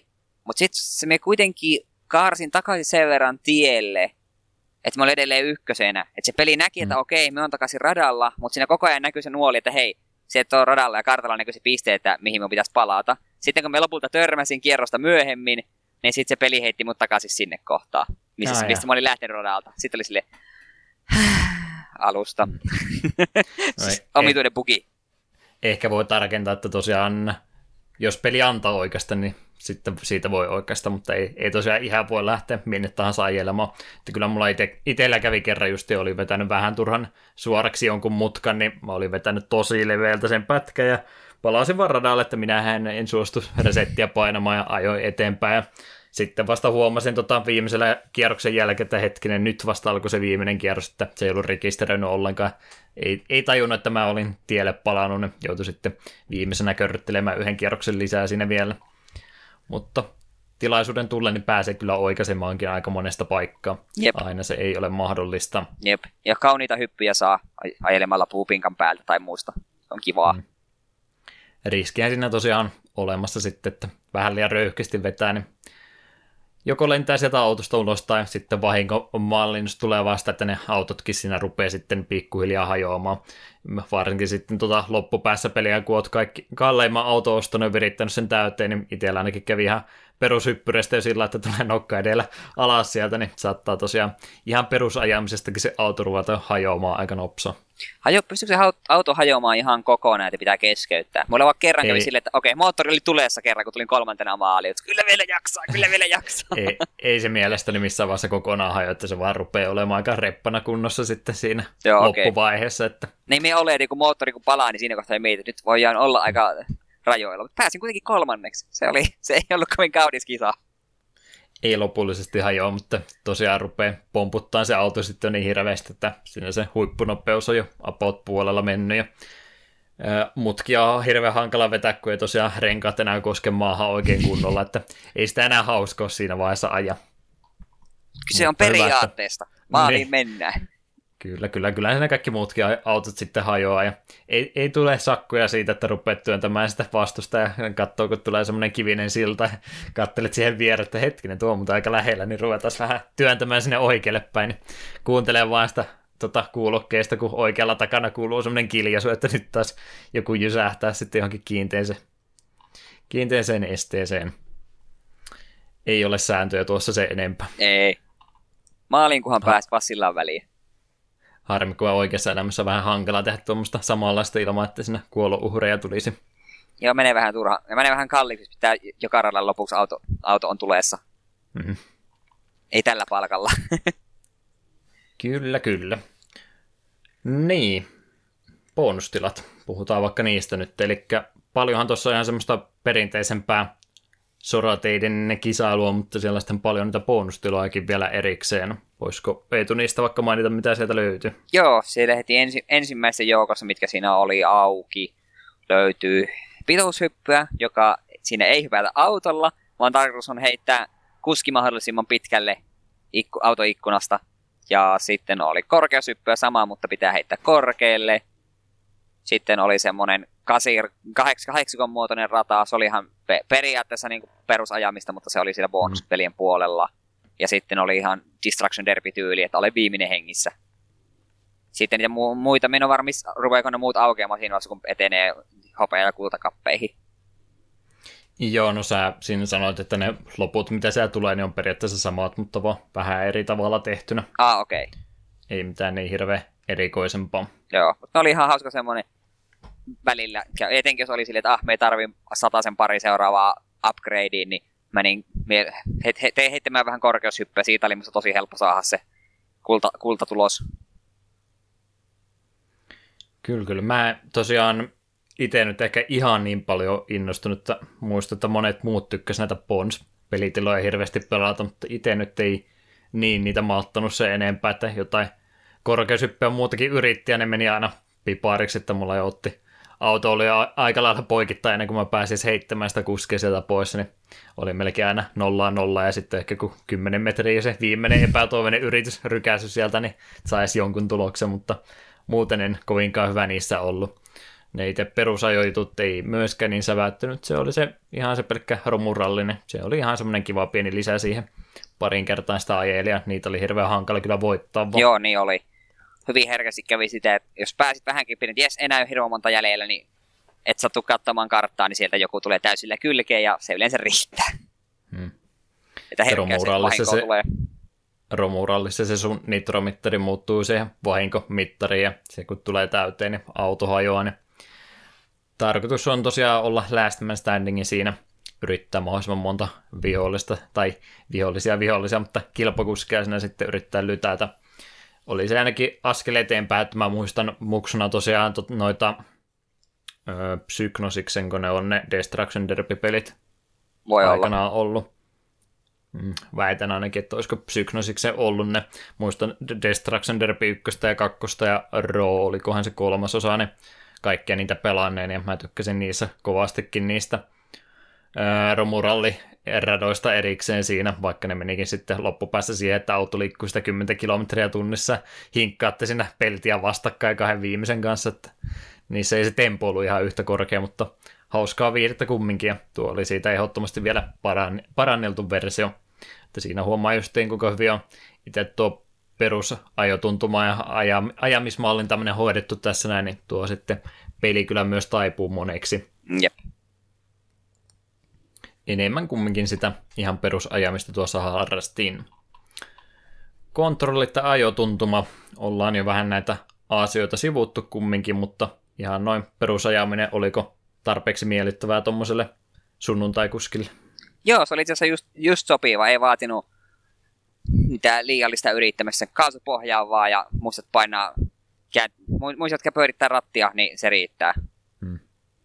Ja öö, me itse asiassa tähän väliin voisi sanoa, että me pelasin au- automaatilla. Oikeassa elämässä en suostu ajamaan automaatilla, pelaan aina ihan ma- manuaalivaihteella, mutta au- autopeleissä suosin kyllä automaattia.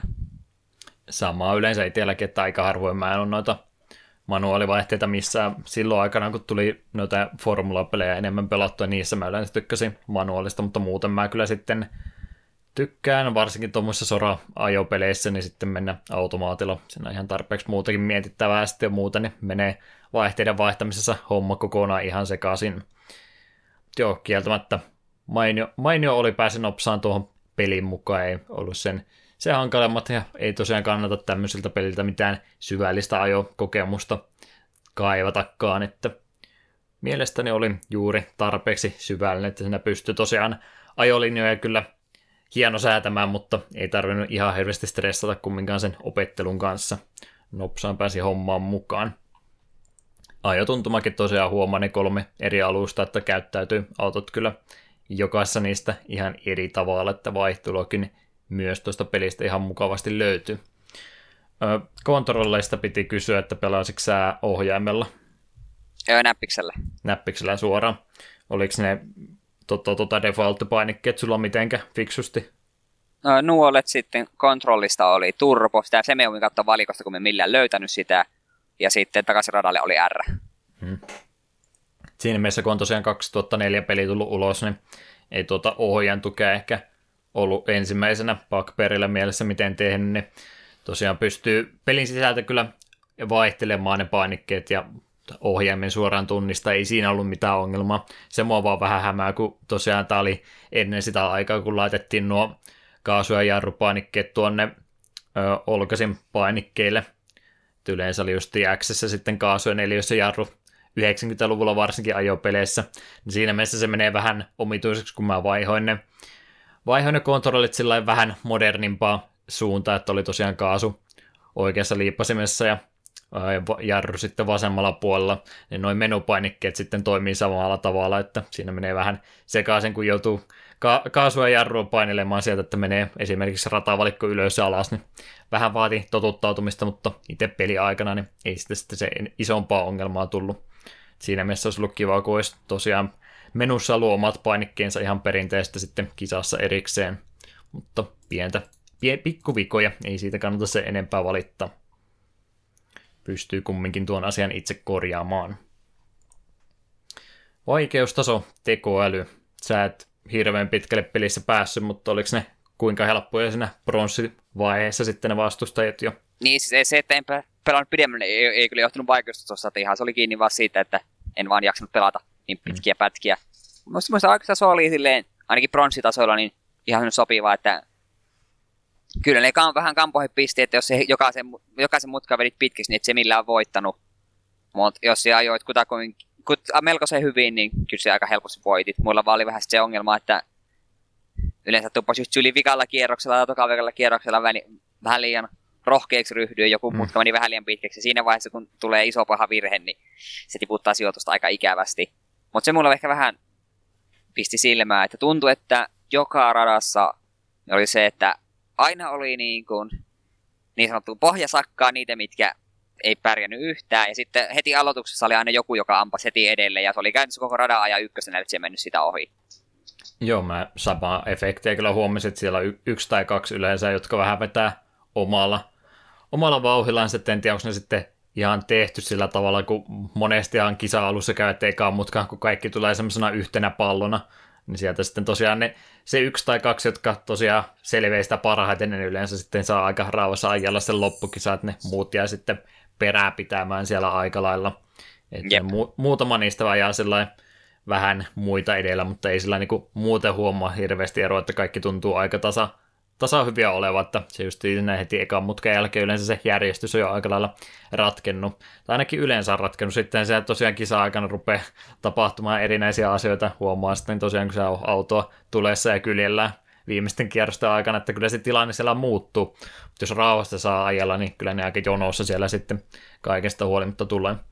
Siitä täytyy ehdottomasti hirveästi plussaa antaa, että kun itse tosiaan tuohon aikaan ja vähän sitä ennen tuli paljon noita ajopelejä pelattua, niin ne melkeinkin kaikki järjestäen kärsi siitä kumilenkkiefektistä, että jos sä ajelit hirveän hitaasti, niin ne jäi myöskin odottelemaan sua. Ja toisinpäin, jos sä porhasit niistä ohitte, niin sitten ne yhtäkkiä löysi lisää vaihteja ja rupesi hirveän kovaa ajan kiinni, niin mä en sitä huomannut tässä ollenkaan.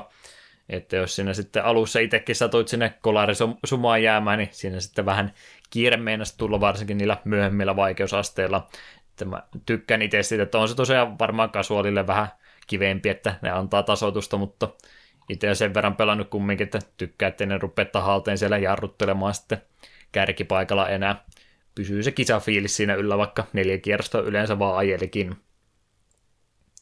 Että fiksusti tehty siinä tosiaan, niin kyllä siellä sitten kolareita sattuu, että välillä vaikka ajat kuinka hyvin, niin toisenaan, jos siellä ei vastustajalle satu mitään, niin se sitten on enää, sitä ei enää ajamalla kiinni saa, mutta välillä sitten saattaa katsoa, että siellä rupeaa edessäpäin porukkaa lentelemään, niin sitten saattaa ohi päästä vähän ilmaiseksikin.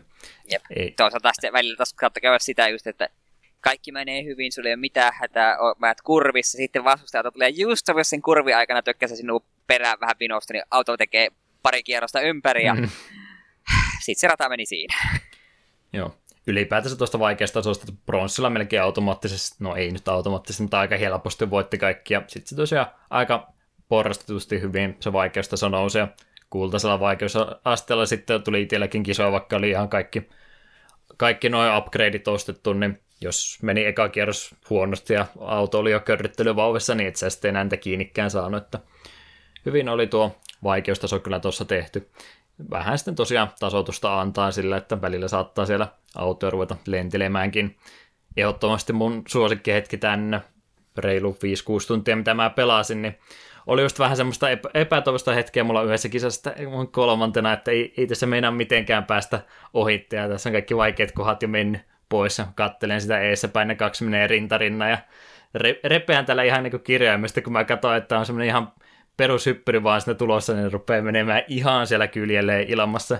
Nauran siinä tosiaan vedet silmässä, että herra jumala, mä voitan tämän kisan. Ja sitten mä huomaan, että hetkinen, mulle käy tismalleen samalla tavalla. Tulee semmoinen Homer Simpson-mainen kiljaus itseltäkin, että herra jumala, nyt lähti alta pois. Kyllä semmoisia koomisia efektejä tuolla fysiikkamoottorilla ehdottomasti tämän pelin aikana tulee. Vaikka kuinka hyvin yrität pelata, niin ei sitä ikinä tiedä, kun pikkusen väärässä kulmassa tuut, niin se on aika nopsaan katollaan sitten, varsinkin kun ne nopeudet rupeaa siellä loppuun kohden nousemaan vaan. Hauska peli.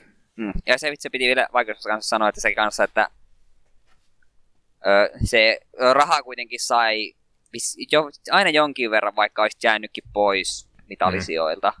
Niin, että jos se sitkeästi jaksat ajaa, saat rahaa, osat uusia osia, niin sitten se lopulta kuitenkin, ainakin kaikki nuo pronssijutut, niin kyllä ne heittämällä menee. Että ei, si- siitä, ei siitä niin kuin kiinni ottaa. Voi hyvinkin olla, että meitä se joku, joku ilta vielä vähän jatkaa ja vetää, aina- vedää ainakin tuon pronssijutun loppuun asti. Mulla oli vissiin kaksi rataa jäi pronssista nyt vetämättä. Ja ne, mitkä me vedin, niin ne oli kaikki kullalla. Hmm. Kyllä, kyllä. Pari muuta juttua voisi kans vielä pelistä puhua. Grafiikkapuoli. Tosiaan meillä oli PC-versio tässä nyt käsittelyssä. Mä vähän ennen podcastin alkua vertailin Pleikkari 2 grafiikoihin. Niin toki 13 vuodessa on, on asioita tapahtunut paljon ja tuota PC-versiota on, on sitten jonkin verran varmasti joko päivitelty tai muuta, mutta resoluutiot ainakin saa ihan suoraan tonni 80 resoluutioihin Steamin version saman tien, että on tosi, tosi nätin näköinen vielä tuo ajan peliksikin, ja ihan tuommoinen widescreen juttukin päivitys siihen on tehty, että se Pleikkari 2-versio on se vanha laatikkomallinen 4 suhde 3 kuvasuhde ollut, niin, niin PCllä pystyy kyllä ihan 16 16 suhde 9 sitten asetuksella tuota pelaamaan, mutta tuo on edelleenkin tosi nätin näköinen. Ei tulla eri mielipiteitä asiasta. Ei missään nimessä. Oli ihan varsin nätin näköinen peli. Jos en tietäisi, niin en olisi välttämättä uskonut, että on niin- niinkin vanha. Ja Mm. musta vahinkomallennus oli hyvin kivasti tehty, että kun autoon tuli ruttu, niin se ruttu tuli siihen kohtaan. Että ihan erittäin siistiltä peliltä edelleenkin kaikkien näiden juttujen jälkeen, niin tuo peli näyttää, piirtoetäisyys on ihan mainio, että tosiaan näkee kyllä koko radan loppuun asti. Vähän nyt jos rupeaa taas kerran pienistä asioista valittaa, niin siellä on jotain tota, objekteja sitten, mitkä saattaa vähän niin kuin hypähtää yhtäkkiä silmille, että just jotain tynnyriä ja muuta, mitkä ei niin tärkeitä elementtejä siinä radassa on, niin jos sä niin kuin yleensä ainakin itse kattelee sinne horisonttiin päin niitä seuraavaa mutkaa jo miettii etukäteen, niin siinä se sitten huomaa, että siellä saattaa välillä jotain yksittäisiä objekteja sillä yhtäkkiä tyhjästä ilmestyä. Muuten nyt ei se enempää valittava, että nätti peli on tuo edelleenkin. PC-versio versio va- varsinkin, konsoliversiot sitten oli vähän ikääntyneemmän näköisiä jo. Että siinä mielessä tuota PC-versiota tässä varmaan suositellaan. Se on se helpommin ostettava versio kumminkin. Varmaan vanhalla PClläkin pyörii. Jep, luulisi ainakin. Jeps, jeps. Sitten viimeiseksi jätettiin kohta musiikki. Lisensoitua musiikkia peli täynnä 28 kappaletta taisi olla yhteensä. Ja molemmat taidettiin enemmän tai vähemmän tästä OSTstä tykätä. Joo, täällä oli paljon semmoisia biisejä, mitä ihan mielellään kuuntelee pelin ulkopuolellakin, ja joka ikinen biisi oli semmoinen, että so, sopii kuin nyrkkisilmään niin kuin itse ajo, ajamiseen. Hmm. Että Ei eka on- se, kun joka radan alussa aina kun rupeat ajamaan, niin että aah, tää biisi, yes, ja sitten menoks vaan. Ei tosiaan mitään maailmanluokan tota, tota, bändejä ollut, että ei mitään metallikaa tai tämmöistä täältä löytynyt, vaan semmoista vähän pienempää bändiä, mitkä, no onhan sen tietysti 15 vuotta jo aikaa monista niistä biiseistä, en tiedä onko ollut suositumpia jossakin vaiheessa, mutta vähän semmoista pienempää, ei nyt ihan indie-bändiksikään vitti sanoa, mutta pienempää bändiä kumminkin, niin en ollut oikeastaan muuta kuin tuosta suomalaista läpistä nyt tietysti kuulu aikanaan, kun se musiikki TVlläkin pyöri, niin se oli ainoa kappale, minkä mä etukäteen tästä pelistä tiesin. Muut oli sitten semmoista hard rockia, varmaankin on hyvä tapa kuvata punk rockia. Rockin e- eri subgenrejä, mitä tuossa sitten hyödynnettiin, että semmoista kisailumusiikkia nimenomaan. Jep. Ja voidaan tuossa sitten kohta käydä omat suosikkikappaleet vielä läpi. Mutta ennen kuin vedetään yhteenveto tästä pelistä, niin Eetu voisi vielä nuo jatko-osat tälle pelille kertoa. Mä olin noin eri versiot tuosta Flatout 1 jo sanonut, niin skipataan se ja hypätään niihin jatko-osiin suoraan. Joo, ihan Flatout 2 tuli 2006 Windowsille, OS Xlle, Pleikka 2, Xboxille ja Linuxille. Sitten Flatout Ultimate Carnage, joka on paranneltu versio 2 2007, Xbox 360, PSPlle ja Windowsille. Sitten Bugbear itse jäi kelkasta pois, Flatout 3, Chaos and Destruction 2011 Windowsille, joka on Team 6 Game Studiosin kehittämä. Ja sitten Flatout 4, Total Insanity, tänä vuonna tullut Pleikka 4, Xbox Oneille ja Windowsille. Kehittäjänä Kyloton, julkaisijana Big Ben Interactive. Ja ilmeisesti nuo ei Bugbearin tekemät Flatoutit ei enää ole kauhean laadukkaita. Näin tällaisen käsityksen olen ainakin saanut. Joo, järjestys meni, että ykkönen oli jo hyvä, kakkonen oli vielä parempi, Ultimate Carnage oli paremmasta parempi.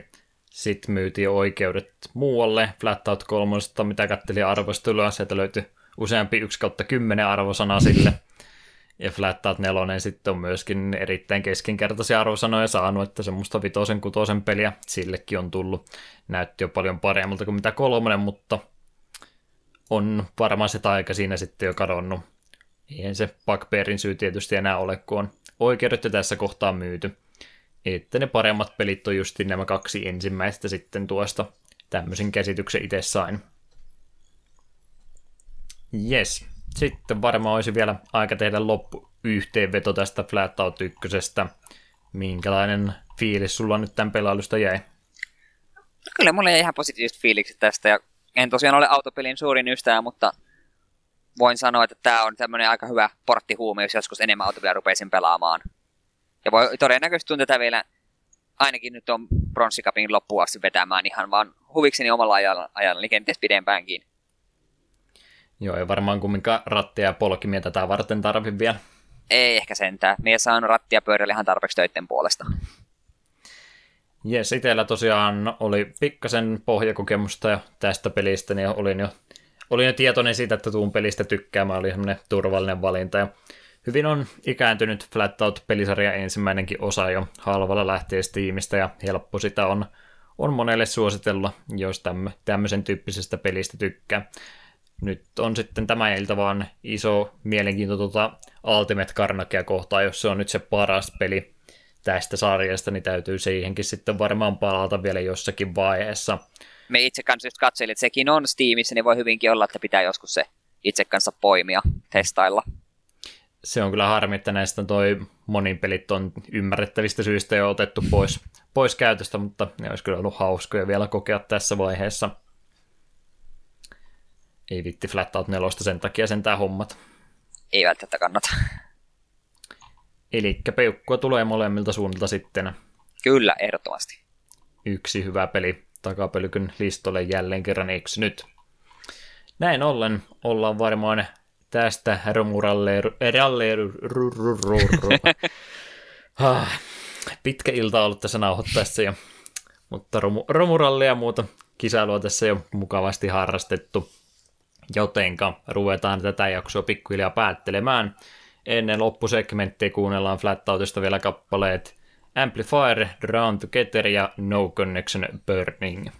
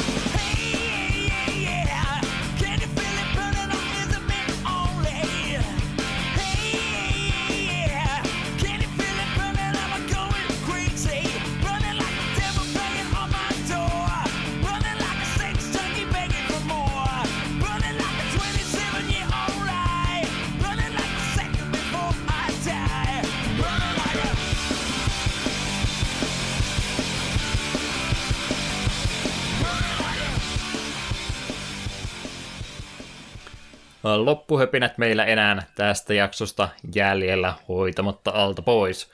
Muistutuksena jälleen kerran, jos haluatte lähettää palautetta itse podcastista tai haluatte kertoa tarinoitanne näistä peleistä, mitä me ollaan läpikäyty jaksoissa, niin pistäkähän ihmeessä palautetta. Yksi hyvä tapa sille on muun muassa Gmailin kautta takapölkkyät.gmail.com ilman niitä öön pisteitä.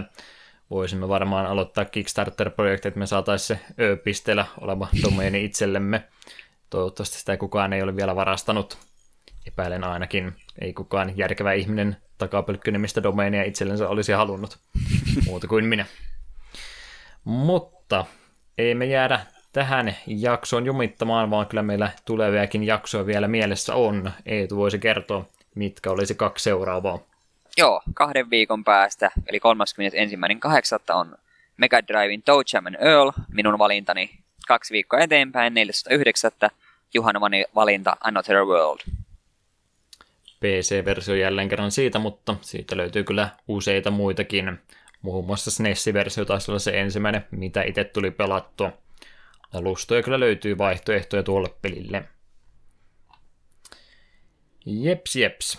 Tässä kohtaa pistetään Flat Outista soimaan tuo menukappale musiikki. Central Supply Chain oli tuo bändin nimi. En tiedä, onko joku tota, tota, peli tuon, ton Bugbearin sisällä oleva, oleva tota bändi vai mistä on tuommoinen löytynyt, mutta en sen enempää juttua heistä löytänyt. Hyvä kappale kumminkin.